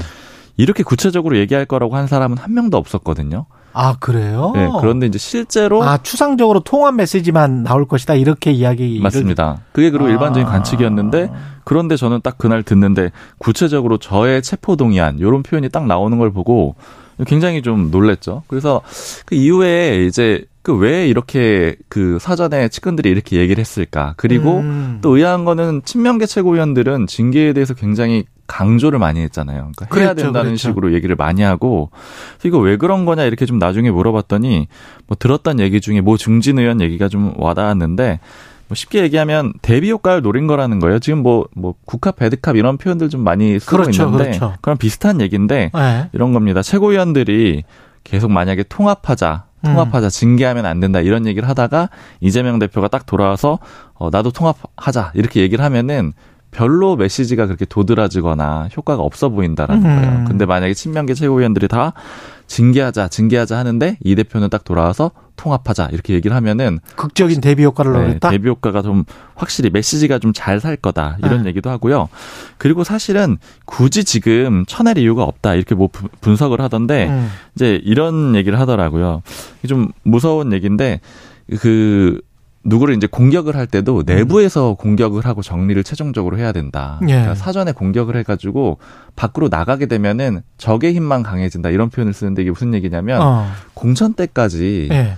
그 소위 말하는 비명계 뭐 아주 좀 좀 강한 의원들을 음. 탈당할 명분을 줄 필요가 없다라는 거예요. 근데 만약에 나서서 징계를 한다거나 이런 식으로 나오게 되면은 음. 이들이 뭐 탈당을 한다거나 별도의 움직임을 보일 수가 있잖아요. 그렇죠. 그래서 이제 뭐 안으로 끌어들여서 죽인다 뭐 이런 표현을 썼는데 네. 공천 때까지 굳이 힘이 갈라지지 않게 하기 위해서 음. 그때까지 굳이 징계 얘기를 할 필요가 없다라는 거죠. 그리고 이렇게 이야기하는 사람들은 비명계 쪽입니까? 친명계에 좀 가깝죠. 친명계에 가깝다. 네. 아. 그래서 결국에는 그러니까 굳이 사전에 내보낼 필요는 없다. 근데 아. 사실 비명계 쪽의 인식도 비슷해요. 비명계 어. 뭐 인사랑 얘기를 해보니까 지금 이제 징계 얘기를 안 하더라도 결국에는 공천이라는 프로세스에 올려놓고 그 다음에 죽이는 절차로 가겠지 않겠느냐. 근데 음. 이게 비명계 쪽에서 이제 의심을 하는 거는 이게 시스템 공천이라고는 하지만 음. 실제로 해보면은 어떤 자기가 느꼈을 때 문제가 있고 뭐 시비를 가리고 싶어도 뭐 증거를 찾거나 이런 게 굉장히 어렵다라는 거예요. 그러니까 결국에는 공천이 징계가 될 것이다. 이렇게 좀 양쪽 모두 예측을 하고 그래서 싸움 자체는 한 턴 미뤄졌다. 그러니까 완전히 해소가 된 건 아니다. 이렇게 좀 해석이 되고 있어요. 근데 그러면 이게 이제 공천이 뭐 공정했냐 안 했냐 뭐 이거 가지고 이제 또 싸울 것 같은데. 네. 근데 그게 기존의 시스템 공천이라고 주장하는 공천대로 했다면 음. 공정하지 않다라고 주장을 주장을 하려면 뭐 뭐가 있, 습니까 뭐 굉장히 뭐 구체적인 그런 증거를 찾아내야 될 텐데 그게 거의 불가능할 거고. 아. 그러니까 결국 이렇게 되면은 네. 비명계 입장에서는 이미 그 공, 반발할 수 있는 시기를 놓치게 되겠죠. 그러니까 만약에 실제로 이렇게 되면. 공천에 어떤 그런 조작이 있지 않겠지만 만약에 조작이 있다라고 하면은 있다고 그, 하, 해 하, 하더라도 네 그러면 네. 뭐 그때는 이미 이제 시점이 놓쳐지기 때문에 네. 그래서 이제 굳이 미리 징계를 해가지고 내보낼 필요가 필요, 없다. 필요가 없다. 그리고 그냥 경선을 시켜도 되고 사실은 뭐 어떤 이제 조작이나 그런 게 아니더라도 네. 합법적으로 그냥 경선을 하더라도 또 강성 지지층들이 움직일 수 있잖아요. 사실 그렇죠. 이제 비명계 쪽에서 의심하는 거는 네. 뭐 이들이 막 뭐 전화번호 등록을 해가지고 경선 과정에 참여를 한다라거나 이런 것들을 의심하는 거잖아요. 네. 근데 어쨌든 그런 것들이 절차상의 문제는 안 될 테니까 네. 뭐 그런 식으로 좀 이제 내쳐질 수도 있는 거고 이런 의심들을 좀 하고 있다라는 거죠. 그러면 비명계 의원들이 저는 좀 궁금한 게 비명계 의원들이 지역구에서 탄탄하면 별 걱정이 없을 것 같은데 그 탄탄해요? 뭐 그건 지역마다 굉장히 다 다를 텐데 음. 그런데 이제 그런 얘기를 저도 이제 물어보면은 그러니까 그 하는 얘기는 경선 때는 근데 그 탄탄하게 관리한 거랑 좀 다르다라는 거예요. 그러니까 예를 들어 뭐 1000명, 500명, 1000명 이런 정도가 동원이 된다 그러면은 예. 전화 조사나 뭐 이런 것들을 하잖아요. 예. 그때 응답률이 굉장히 낮기 때문에 어. 이런 사람들이 의도를 갖고 침투를 하게 되면은 그거는 뭐 이게 힘쓸 수가 없다라는 거죠. 근데 그거를 의도를 갖고 침투를 했다, 동원이 됐다 이거를 증명할 수는 없다라는 거잖아요. 그걸 하기는 뭐 현실적으로는 뭐 수사기관이 아닌 이상이야 거의 하기 그러면 어렵겠죠. 이게 마치 그 그 선거가 끝나고 이게 투표가 조작됐다라고 말하는 거하고 비슷한 그래서 잘못되면 이제 찌질한 양상 이렇게 돼 버리는 거잖아요. 공식적인 문제 제기는 없는 거죠, 사실 그래서. 아, 그렇게 되면 이제 아니 지역 구민들이 그렇게 생각을 해서 당신이 탈락했는데 뭐 어떻게 하란 말이냐 뭐 이렇게 가면 어떻게 해볼 수가 없다는 거죠. 맞습니다. 그래서 사실 뭐 금태섭 전 의원도 예전에 지난번에 이제 경선에서 경선에서 패배해가지고 졌잖아요. 그렇죠. 뭐 그거에 대해서 이제 더 이상 뭐 문제 제기하는 건 없는 거잖아요. 아, 그럼 이게 갈등이 아직 정리가 안 된 그림이네요. 갈등은 전혀 정리가 안 됐고 아. 유보가 돼 있는 상태다. 그게 이제 터지는 시점은 뭐 경선 후보가 결정이 되는 시점 그리고 공천자가 결정이 되는 그 시점 정도 그게 그렇죠. 언제입니까? 그리고 룰 같은 것 가지고도 아마 적극적으로 싸울 거고 룰 같은 거 그 시기는 뭐 단정할 수는 없는데 보통 이제 총선 앞두고 한 3, 4개월 전쯤부터 본격적으로 시작된다고 봐야 될 것 같아요. 아, 3, 4개월 그러면 12 12월 1월 뭐 그럴 때부터 이제 본격적으로 룰 얘기도 많이 이제 예. 경쟁을 할 거고 예. 또 그다음에 지역구 얘기도 많이 나오고 이럴 것 같습니다. 뭐 여야 다 전략 공천도 할 거고 그러니까 또 인재 영입도 하고 뭐 이럴 거니까 음. 여러 가지 이야기가 나오겠네요. 예. 인요한 혁신위원장에 대해서는 그 민주당이 비판을 별로 안 하고 있습니까 지금?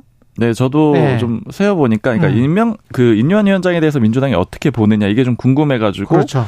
임명 당일 그날 네. 민주당 논평을 쭉 봤는데 한 네. 개도 안 나오더라고요. 그러니까 어. 인현 위원장에 대한 언급 자체가 없었습니다. 어. 그리고 사실 어제도 없었어요. 어제도 논평이 하나도 아, 없었고 그래요? 논평이 근데 한 이틀 합치면 거의 30개 가까이 되거든요. 아, 20개가 넘는데 그 중에 인현 위원장을 다룬 게 하나도 없어요. 그러니까 아. 그제 논평 제가 딱 세 보니까 13개더라고요. 예. 그리고 뭐 예를 들면 무슨 특위에서 성명서 내고 입장문 내고 이런 것도 있고 그 다음에 회의 모두 발언도 있잖아요. 뭐 최고위원 회의, 음, 음, 음. 국정감사 대책 회의, 그다음에 고위 전략 회의까지 세 개가 회의가 있었는데 어제랑 그제 이틀간 여기에서 모두 발언에서도 없었고 그다음에 고위 전략 회의는 제가 당 관계자한테 물어보니까 그 비공개 회의 때도 그런 언급이 없었다라는 거예요. 그렇군요. 그래서 결과적으로 보면 KBS 최경영의 최강 시세에서 예. 정청래 최고위원이 나와서 비판한 게 전부였다. 아 그래요? 네, 다른 비판의 내용은 언급 자체가 좀 없었어요. 아 이게 왜 그렇습니까?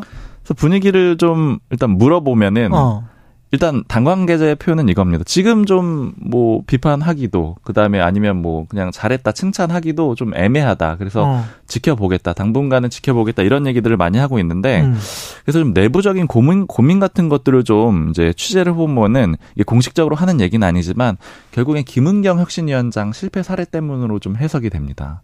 그래서 우리도 실패했는데 남보다 뭐라고 말하기 좀 그렇다? 그 기본적으로는 인식 자체가 이런 거예요. 네. 왜냐하면 혁신위원회 자체에 대해서 사실은 비판을 하고 싶은 게 민주당의 마음이에요. 음. 그러니까 왜냐하면 서울 강서구청장 보궐선거 지고 나서 음. 제대로 혁신을 할 거면은 김기현 대표 체제가 바꿔야 되는 거 아니야? 이게 민주당 의원들이 생각하는 거잖아요. 예. 혁신위원회는 뭐 우회로이자 꼼수다 이렇게 보고 있단 말이에요. 예. 근데 그런데 거꾸로 비판이 들어온다. 그렇죠. 그걸 말하면 어 너네도 예전에 이재명 대표 체제 때 그 혁신이 만들어가지고 이렇게 했던 거 아니야? 이렇게 예. 좀 비판을 받을 수가 있다는 부담이고, 예. 그다음 뭐 인요한 위원장이라는 인물 자체가 초반부터 비판하기에는 그래도 뭐 비교적 뭐 그렇죠. 평 인사로 보이는 점들이 있잖아요. 그렇죠. 네. 예. 그리고 사회적인 뭐 신망도 좀 있고. 맞습니다. 근데 예. 이게 뭐 아예 비판 안 할 거다 이런 건 전혀 아니고 향후에 음. 아마 이제 인선하고 이러면 본격적으로 비판은 나올 겁니다. 예, 여기까지 예, 지금까지 경향신문의 박순봉 기자였습니다. 고맙습니다. 감사합니다. 예.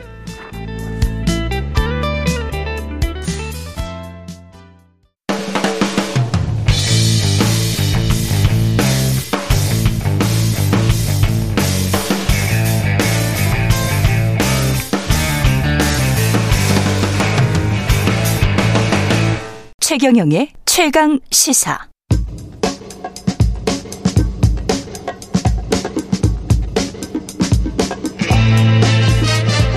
네, 우리가 접하는 뉴스의 태초부터 지금까지 뉴스 일대기를 쫙 살펴봅니다. 뉴스톱 김준일 수석 에디터, KBS 박태기 기자, 그들의 전지적 시점으로 분석하는 뉴스 일대기 지금부터 시작하겠습니다. 안녕하십니까? 안녕하세요.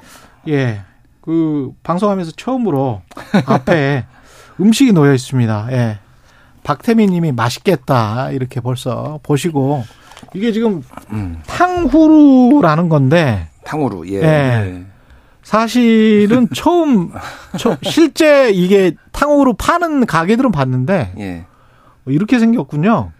예, 저는 이게 예. 두 번째인데 뭐 먹어 보셨어요? 어, 예, 두 번째인데 첫 예. 번째도 네. 방송에서 TV에서 한번 먹어본 적이 있고요. 엄청 네. 제가 살짝 이렇게 아, 예. 맛을 봤는데 엄청 달게 보입니다. 아, 예, 한번 어, 예, 한번 예. 드셔보세요. 하나를 다 먹을 수 있을까요? 어, 어, 잘 안 깨져. 잘 안 깨지죠? 네. 이게 방금까지. 근데 사탕 덩어리인 것 같은데? KBS 냉동실에 있다가 이거 나온 거라고. 녹아내리기 때문에. 네, 그렇군요. 예, 아주 시원하네요. 예. 예. 이게 탕, 음. 탕, 오늘 탕으로 맛있나 뭐 이런 이야기는 아닌 것 같고, 예, 국민 간식 일대기인 것 같습니다. 탕후루 열풍으로 본 국민 간식 일대기. 이 탕후루가 근데 이름이 탕후루인 거 보니까 이게 중국 음식입니까? 탕후루라는 네, 게? 네. 예, 예 탕, 중국 음식이고요. 탕후루. 예. 그러니까 기원에 대해서는 뭐 한 두 가지 정도 썰이 있습니다. 하나는 예. 이제 거란족이 먹던 북방 민족이 먹던 게 이제 중국으로 유입됐다라는 건데 네. 왜 그러냐면은 그 이제 내몽 내몽골이나 만주 지역 같은 경우에는 과일이 귀하고 네. 보관해야 되는데 이게 잘 썩으니까 아예 음. 설탕을 입혀가지고 건조시켜가지고 이거를 먹었다라는 거예요. 아. 그런 식으로 이제 했다라는 썰이 하나가 있고 예. 또 하나는 이제 남송 시절에 광종의 애첩 민 황귀비와 관련된 건데 황귀비가 남성 아, 예, 남성, 남성 시절 예 남성 송나라 예 송나라 때, 때. 예. 예. 그때 이제 애초에 황 예. 황귀비가 아, 뭐 의문의 병에 걸렸는데 음. 탕후루를 먹고 나왔더라. 이런 썰이 있어요. 네, 다만 이제 네. 학계에서 약간 당뇨였던가 봅니다. 회의적인 설도 있는데요. 이때 뭐 남송이라고 네. 하면은 뭐 네. 10세기, 11세기 이럴 때인데 네. 그때까지만 해도 아직까지 이 설탕이라는 게 엄청나게 귀한 음식이었답니다. 네. 그때 이제 사탕수수 그렇겠지, 그렇겠지. 같은 걸 재배를 체계적으로 네. 안 하기 때문에 전근대사에서 워낙 귀했기 때문에 실제로 만약 민간에 보급된 거는 명나라라든지 청나라 때 아마 보급이 된 것 같고 음. 보급을 하면서 이제 과거의 전설처럼 이런 일들이 있었다. 이런 게 후대에 창작된 게 아니냐 이런 설도 있습니다. 맛있어요? 중년 아저씨들이 먹기에? 아. 솔직하게 말씀해, 솔직하게 말씀하세요. 저는 처음 먹어보는 거예요. 그죠, 그죠. 그래서 이게 사실 음식, 음식이라는 것도 네. 세대 격차가 있는 것 같습니다. 이게 그렇지. 젊은 분들은 되게 좋아하시는데 네. 저희 같이 좀 나이가 든 네. 사람들은 어, 처음 좀, 먹어봤어요. 저도 오늘. 좀 불안해서 아직 네. 못 먹고 있습니다. 네. 네. 약간 폭탄 느낌이에요. 폭탄? 음, 설탕 음. 폭탄? 설탕 폭탄. 음. 아주 원초적인 맛이에요. 음, 음. 그러니까 정말 예 원초적인 맛. 원초적인 맛. 예. 진짜 설탕. 안 그래도 단 과일에다가 더 단 설탕을 발라서. 네. 이 뭔가 설탕의 원자폭탄 이런 느낌. 음. 박대기 기자는 그 다닐 때 국민학교 아니었죠? 어, 맞, 국민학교 출신입니다. 저도 학교 국민학교 네. 국민학교 다닐 때 우리가 왜 폭탄 그 단 거 확 먹는 것 중에 솜사탕이 있었잖아요. 네. 솜사탕이 실제로 갑자기 이렇게 훅 들어가면 진짜 달거든. 네. 그렇죠. 그런 그런 맛입니까? 그렇죠. 그 솜사탕보다 더 단, 단, 단 면이 있는 것이 아하, 이게 이제 어 투명한 이제 설탕 그 약간 그 카라멜화된 그런 설탕이 음. 이제 깨지면서 이제 안에 있는 과즙이 터져 나오면서 음. 이게 이제 어 섞이면서 이렇게 섞이면서 예 음. 소리도 아. 주 많이 나고 식감도 이제 이렇게 있기 때문에 ASMR 하기도 좋겠네요. 예, 탕으로 먹는 ASMR. 탕으로도 있고 뭐아 이거 어렸을 때는 뭐 저거 뽑기 달고나, 달고나. 이런 거 많이 네. 했었는데 네. 요즘 다시 그 오징어 게임 때문에 달고나 그렇죠. 열풍인데 네. 달고나가 더 이게 뭐 당분이 더 높다 이런 주장도 있어요, 사실. 그래서 아, 근데 네. 문제는 탕후루를 많이 먹습니다. 그러니까 이게 사람들이 이게 이제 칼로리가 그렇게 엄청 높지는 않아요. 근데 아, 이게 예, 상대적으로 어. 당에 비해서 칼로리 칼로리가 높지는 않은데 예를 음. 들면은 이제 블랙 사파이어 탕후루는 당류가 24.7g 정도 되고요. 애플 포도 뭐 22.3g 뭐 이런 식으로 나고 귤 14g 이렇게 돼 있다고 해요. 예. 당류가 당류 칼로리가 예. 아니라. 예. 근데 스무디 같은 경우에는 당류가 이거보다 높아요. 평균 29개 제품을 평균을 내봤더니 65g입니다. 그러니까 아. 이거 탕후루 하나보다 어 그러니까, 그러니까 스무디 한 잔이 탕후루보다 두 배에서 세 배 정도 높아요. 그러니까 문제는 탕후루 하나라는 게이 음. 꽃챙이 꽃이, 꽃이 예, 예, 하나 예, 그렇죠 하나 이게 이거 하나 그러니까 문제는 예. 스무디는 보통 한 잔 마시고 두 잔세 잔을 안 먹잖아요 그렇죠. 근데 탕후루는 먹고서 두 개, 세 개, 네 개 계속 먹는 사람들이 그렇지, 있는 거예요. 그렇지. 그러니까 요게 그게 좀 차이가 있는 거죠, 그러니까. 음. 예. 게다가 이제 이 유튜브에 사실 화제가 됐던 것이 한 그 치과 의사분이 이걸 먹어보더니 아 조만간 그 자신이 강남에 집을 살 수 있을 것 같다.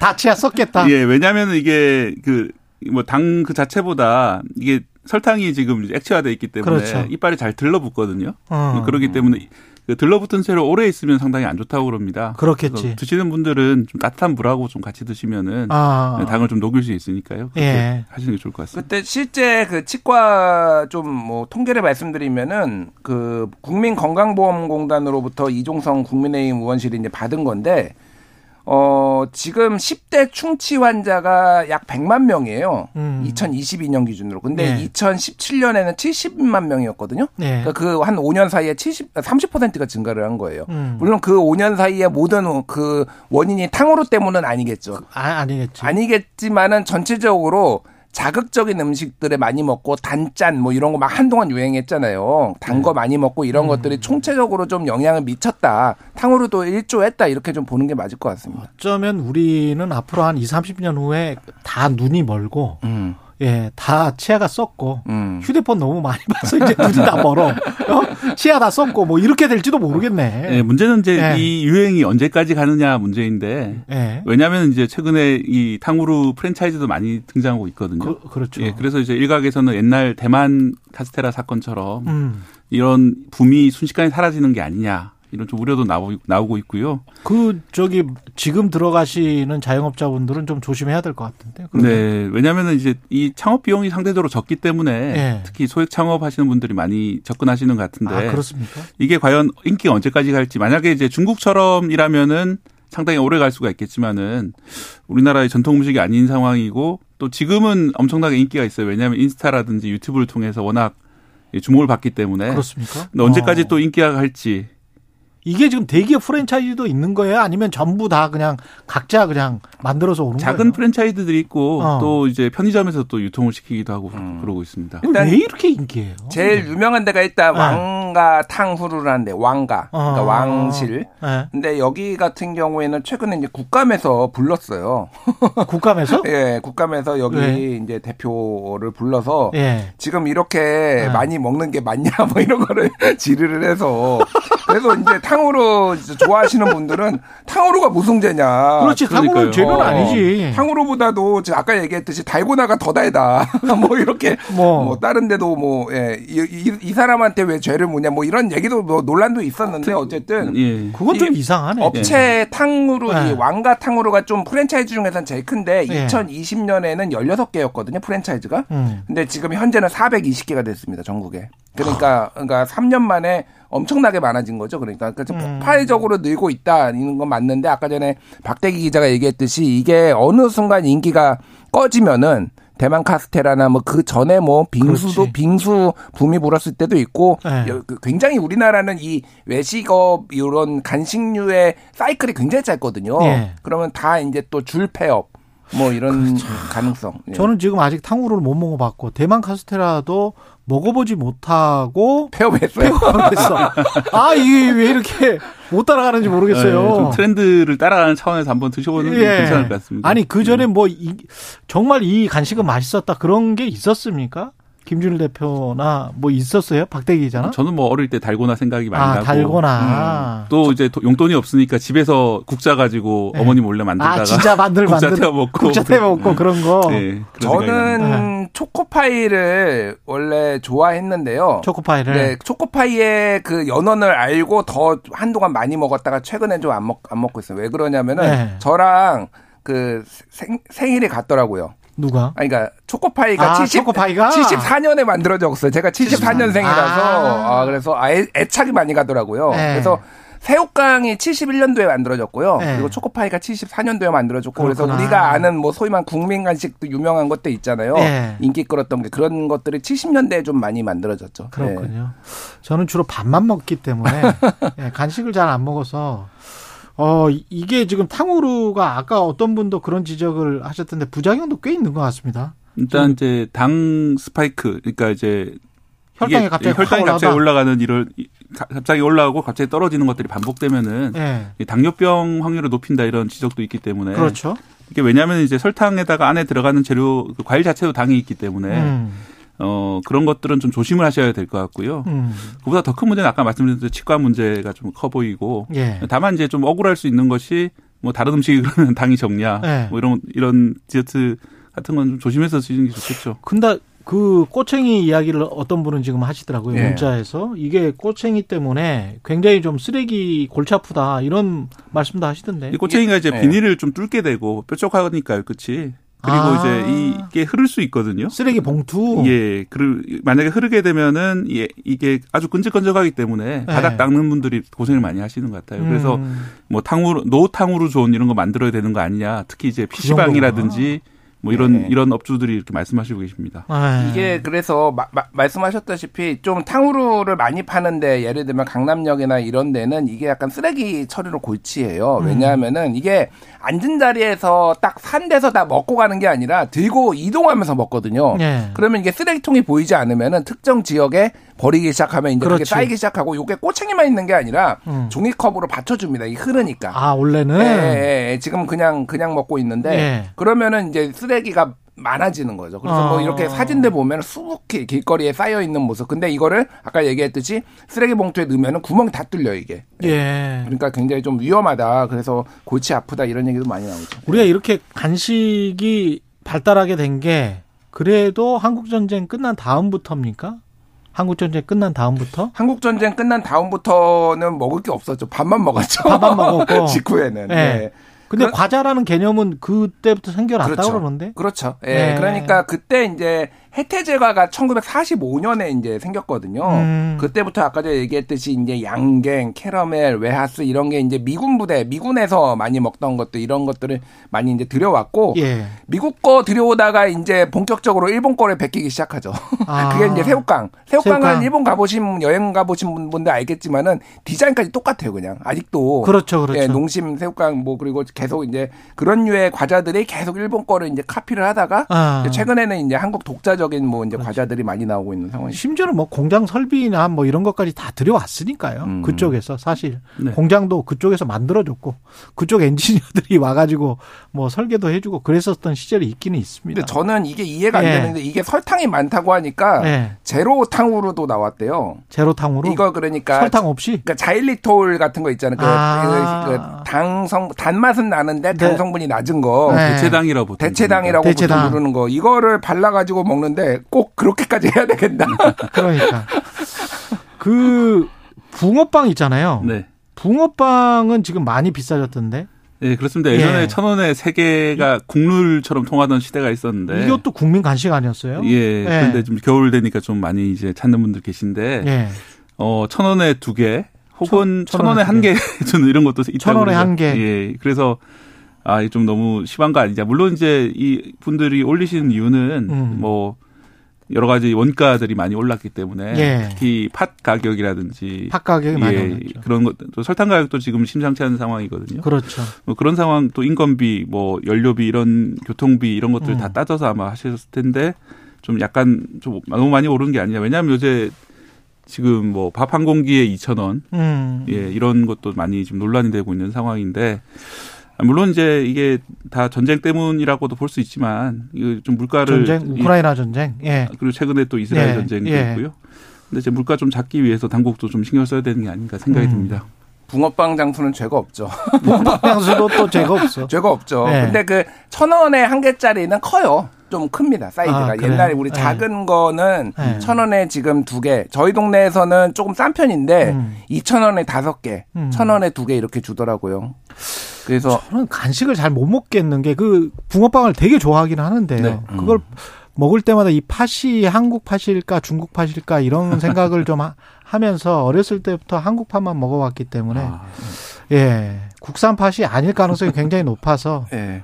아, 그것도 따져야 되나요? 아, 약간 좀 그런 거 따져요. 아. 그런데, 예. 김치도 굉장히 좀, 예, 따집니다. 아니, 글로벌 코리아 시제 지금 아, 저는 사이냐 아니냐 이거는? 아니, 그거는 좀 따지더라고, 저는. 아, 예. 예. 따지게 되더라고. 이, 상해 이상해요. 예. 자, 탕후루는 네. 외국에서 왔지만은 네. 대부분 이건 국내산이라고 합니다. 맛있게 드십시오. 예, 오늘 말씀 감사드리고요. 뉴스톱 김준일 수석 에디터 KBS 박대기 기자였습니다. 고맙습니다. 네, 감사합니다. 감사합니다. KBS 일라디오 최경영 최강사 듣고 계신 지금 시각은 8시 45분입니다.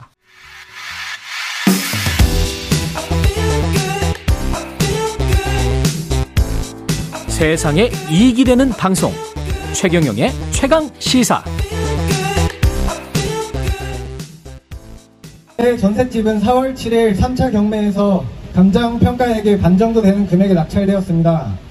금전항보다 낮은 낙찰금에 제 전세금 5,800만 원 중 단 1원도 배상받지 못하고 집에서 쫓겨났습니다. 하늘로 증발해버린 전세금 5,800만 원은 회사를 다니며 먹고 싶은 것을 못 먹고 하고 싶은 거 사고 싶은 거 참아가며 힘들게 모은 제 꿈 파일럿이 되기 위한 돈이었습니다. 어제 부산의 선박회사에서 면접을 보았습니다. 그리고 바로 합격전을 받았습니다. 합격 통보를 받으면 기뻐하였는데 눈물이 났었습니다. 다음 달이면 원양 상선에 승선을 합니다. 저는 바다에서 1년 동안 건물주가 지금 빚을 열심히 갚아나가야 합니다. 건물주의 죄를 왜 대체 제가 받아야 되는 겁니까? 제가 내년에 바다에서 육지로 돌아왔을 때는 안심하고 전세를 구할 수 있도록 세입자가 보상받을 수 있는 전세법을 만들어주세요. 네. 지금 전세 사기 피해자 최지수 씨, 최지수 작가의 목소리를 들으셨는데요. 직접 지금 스튜디오에 나와 계십니다. 예. 전세 지옥의 작가, 책 전세 지옥의 작가 최지수 씨 나와 계십니다. 안녕하세요. 네, 안녕하세요. 최지수입니다. 예. 지금 들어보니까 전세금이 8천 5,800만 원이었는데 네, 맞습니다. 1원도 돌려받지 못하고 집에서 쫓겨났다. 네. 그럼 지금은 어디 어디에 사세요? 지금은 용인 본가에 부모님 아 부모님이랑 네. 근데 5,800만 원이 어떤 돈이었습니까? 본인에게는? 그 5,800만 원은 제 꿈을 위한 돈이었었습니다. 음. 제가 파일럿이라는 꿈을 갖고 있는데 예. 그 꿈을 위해서 회사에서 3년 동안 열심히 일해서 번 돈이었습니다. 아, 5,800만 원 벌었어요. 네. 5,800만 원 회사에서 열심히 일해서 벌어서 전세 집을 마련을 했습니다. 그렇죠. 예, 네, 그래서 이제 5,800만 원 보증금을 넣는데 이게 사기 당한 거를 안 거는 언제예요? 이제 2년 전에 경매가 2, 들어갔고요. 2년 전에 경매가 들어갔고. 네네. 그리고 올해 4월 7일 날 이제 경매가 마감되었고 6월 23일 날 이제 사건이 종국돼서 한 분도 이제 돌려받지 못하는 결과를 아. 받게 되었습니다. 그는 2년 전에 경매 들어가고 지금 네네. 2년을 거쳐서 네. 배당을 한 푼도 못 받았어요. 전세금을. 네, 맞습니다. 그 어떻게 된 거예요? 그러니까 그 선순위는 아니었어요? 네, 선순위는 아니었고 예. 음, 사실 어느 정도 위험하다고는 알고 그 예. 집에 들어갔었어요. 왜냐면 앞에 뭐 은행 선순위가 있었습니까? 네네 근저당이 어. 잡혀 있었어요. 근저당이 잡혀 있었고. 네. 예. 근데 그때 당시에 천안에는 위험하지 않은 집이 없었어요. 제가 네 개의 부동산을 통해서 스무 음. 개의 이제 집을 봤었고 그 중에 다섯 개의 등기부 등본을 확인을 했었는데 예. 대부분 다 집이 대출을 최대한으로 끌어받은 상황이었습니다. 빌라였습니까 여기? 네네, 뭐 다가구 주택. 다가구 주택. 네네. 예. 그리고 결정적으로 거기 제가 계약한 부동산 공인중개사가 음. 제게 이 집은 무조건 안전할 거다. 뭐 경매는 천안에서 음. 1년에 한두 건 터진다. 음. 그리고 터지더라도 최우선 변제금을 받을 수 있을 거다. 음. 못 받더라도 그 공인중개사 옆에 1억 보증서 있으니까 안심해도 된다. 라고 분명히 말을 했죠. 했습니다. 네. 저는 그 말을 믿을 수밖에 없었다는 게 이제 사회 초년생이라 사실 그거에 대한 지식도 많이 부족했었고 그게 어떤 의미인지 몰랐고 네 무엇보다도 네. 국가가 공인한 중개사였으니까 네. 저는 그가 거짓말을 했을 거라고 단 한 번도 상상을 해본 적이 없었어요. 아. 네 근데 알고 보니까 네. 이제 그게 다 거짓말이었던 거예요. 음. 분명히 그 최우선 변제금을 받기 위해서는 음. 5천만 원 이하의 그 소액 임차인들만 해당되는 건데 음. 저희 집은 5,800만 원이지 않았습니까? 그러니까 800만 원 차이로 그걸 모를 리가 없었는데 어. 제가 아직도 그 등기부 등본 그 김 사장이 직접 썼던 김 사장은 누굽니까? 공인중개사. 네네. 네. 종이를 갖고 있는데 거기에 음. 또렷하게 최우선 변제금 1,700만 원이라고 써 있습니다. 아, 네. 최우선 변제금 1,700만 원. 네네. 최소 1,700만 원 받을 수 있다. 네. 그런데도 못 받았어요. 경매 들어가니까 5천만 원이 넘으니까 안, 안 되는 거죠, 네. 법적으로. 다 알고 있었는데 그냥 저를 계약하게 하려고 그 29만 원 수수료를 받으려고 거짓말을 한 거죠. 공인 중개사가. 사기를 네, 친 거네요. 예. 사기를 사기를 당했다라고 느끼시겠네, 당연히 지금. 네, 당연합니다. 어, 어떻게든 돌려받기 위해서 그 집주인한테 연락을 해봤을 거 아니에요. 네, 그 전세 계약서를 맺었었을 때 음. 거기에 집주인 전화번호가 당연히 있지 않습니까? 예. 전화를 해봤었죠. 예. 그래서 뭐 간단한 얘기도 하고 뭐 잘 사용하겠다 감사하다 이렇게까지 얘기했었는데 나중에 경매 넘어가서 알고 보니까 그 전세 계약서 상에 써 있었던 집주인 전화번호는 그 주택 관리 소장의 전화번호였었습니다. 그러니까 부동산 사장 이걸 몰, 모를 리가 없지 않습니까? 아, 이거는 너무 이상하네. 네, 맞습니다. 그럼 집주인은 아직도 모, 모르고? 저는 집, 주인이랑 네. 통화를 한 번도 해본 적이 없고 얼굴도 본 적도 없고. 그 5,800만 원을 어떻게 뭐 국가에서 어떻게 해주는 다른 거는 없어요? 경매 말고? 네, 안타깝게도 아무 도움을 경매에서 배당을 못 받으면 네. 뭐 다른 도움을 받을 수 있는 게 없습니까? 그 6월 1일 날 그 정식 이제 정부의 구제 정책이 나왔었는데 네. 안타깝게도 제 집이 이제 4월 7일 날 낙찰이 완료되었어 가지고 음. 그 경매 유예 아니면은 우선 낙찰권을 그 발동시킬 수 없는 상황이었었습니다. 이게 지금 전세 상위 사기를 당하, 당해 보셨으니까. 네네. 혹시 전세 상위를 어, 당할 수 있는 잠재적인 피해자들에게 해주고 싶은 말씀 같은 게 있습니까? 전세제도 자체 문제점도 좀 보셨어요? 네, 전세제도가 음. 이제 50년 동안 대한민국에서 명맥을 이어왔는데 예. 이제 예전과는 상황이 많이 달라졌었는데 음. 그 상황에 쫓아가지 못하고 전세법이 개정되지 않은 채 이제 그동안 골마왔던 게 이번에 음. 붕괴된 거라고 봅니다. 전세법이 어떻게 개정돼야 된다고 보시는 거죠? 지금까지는 음. 음좀 은행이나 음. 이제 집주인을 위주로 한 전세법이었다면은 음. 앞으로는 이제 세입자들의 이 법적으로 보호를 받을, 받을 수, 수 있는 네 촘촘하게 표준 네. 계약서나 뭐 이런 것들도 좀 확실하게 좀 네네 했으면 좋겠다. 네 맞습니다. 그리고 집주인의 세금 체납 현황, 현황 같은 걸 의무적으로 이제 명시를 해야 된다는 그런 조건도 필요할 것 같고요. 근데 그 정부에서는 뭐 지원을 해준다라고 막 했었잖아요 전세사기 피해자들에게. 네네, 근데 맞습니다. 막상 뭐 이렇게 되면 뭐 아무 방법이 없습니까? 무슨 대, 뭐 조리로 대출을 받는다거나 아니면 뭐 이런 것도 없습니까? 네, 제가 지금 최근에 되게 인상 깊은 말을 들었는데 예. 어떤 피해자분께서 예. 그 구제책이 보험 같다고 얘기를 했습니다. 이제 겉표지만 보면은 그럴 듯하게 모든 게 다 보장 보호받을 수 있을 것 같이 생겼는데 음. 실상 이제 혜택을 받아보려고 하니까 음. 제약들이 너무 많아가지고 예. 받을 수 있는 혜택이 없다 이런 말씀을 하셨거든요. 저도 그 말에 대해 전적으로 동의를 합니다. 예, 한 30초, 40초밖에 안 남았는데 네네. 파일럿이 원래 꿈이셨어요? 네, 맞습니다. 근데 원양어선 엄청 힘들 텐데. 네. 이건 이제 5,800만 원을 다시 벌기 위해서 가시는 거예요? 네, 다행히도 뭐 제 꿈이 사라진 게 아니라 꿈에 대한 꿈을 위한 돈이 사라진 거기 때문에 음. 제 꿈을 다시 붙잡기 위해서는 1년을 유예하고 네, 원양어선을 타서 네. 5천만 원, 6천만 원을 벌어서 네. 다시 돌아오겠다. 그렇습니다. 건강하게 다시 돌아오시기 바랍니다. 많은 분들이 안타깝다, 응원한다 이런 말씀 하셨는데요. 예. 건강하시기 바라고요. 네. 예. 책 전세지옥의 작가 아, 최지수 씨였습니다. 고맙습니다. 네, 감사합니다. 그리고 어제 제가 오프닝에서 현대건설 주가를 언급하면서 2021년 7월 6만 원이 넘었다. 당연히 이렇게 말했는 줄 알았는데 2027년이라고 했대요. 2027년 7월 말이 안 되죠. 2027년은 예 미래입니다.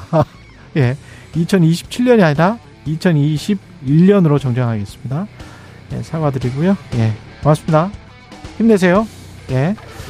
예. 10월 25일 수요일 예, KBS 1라디오 최경영 최강사는 여기까지고요. 저는 KBS 최경영 기자였습니다. 내일 아침 7시 20분에 다시 돌아오겠습니다. 고맙습니다.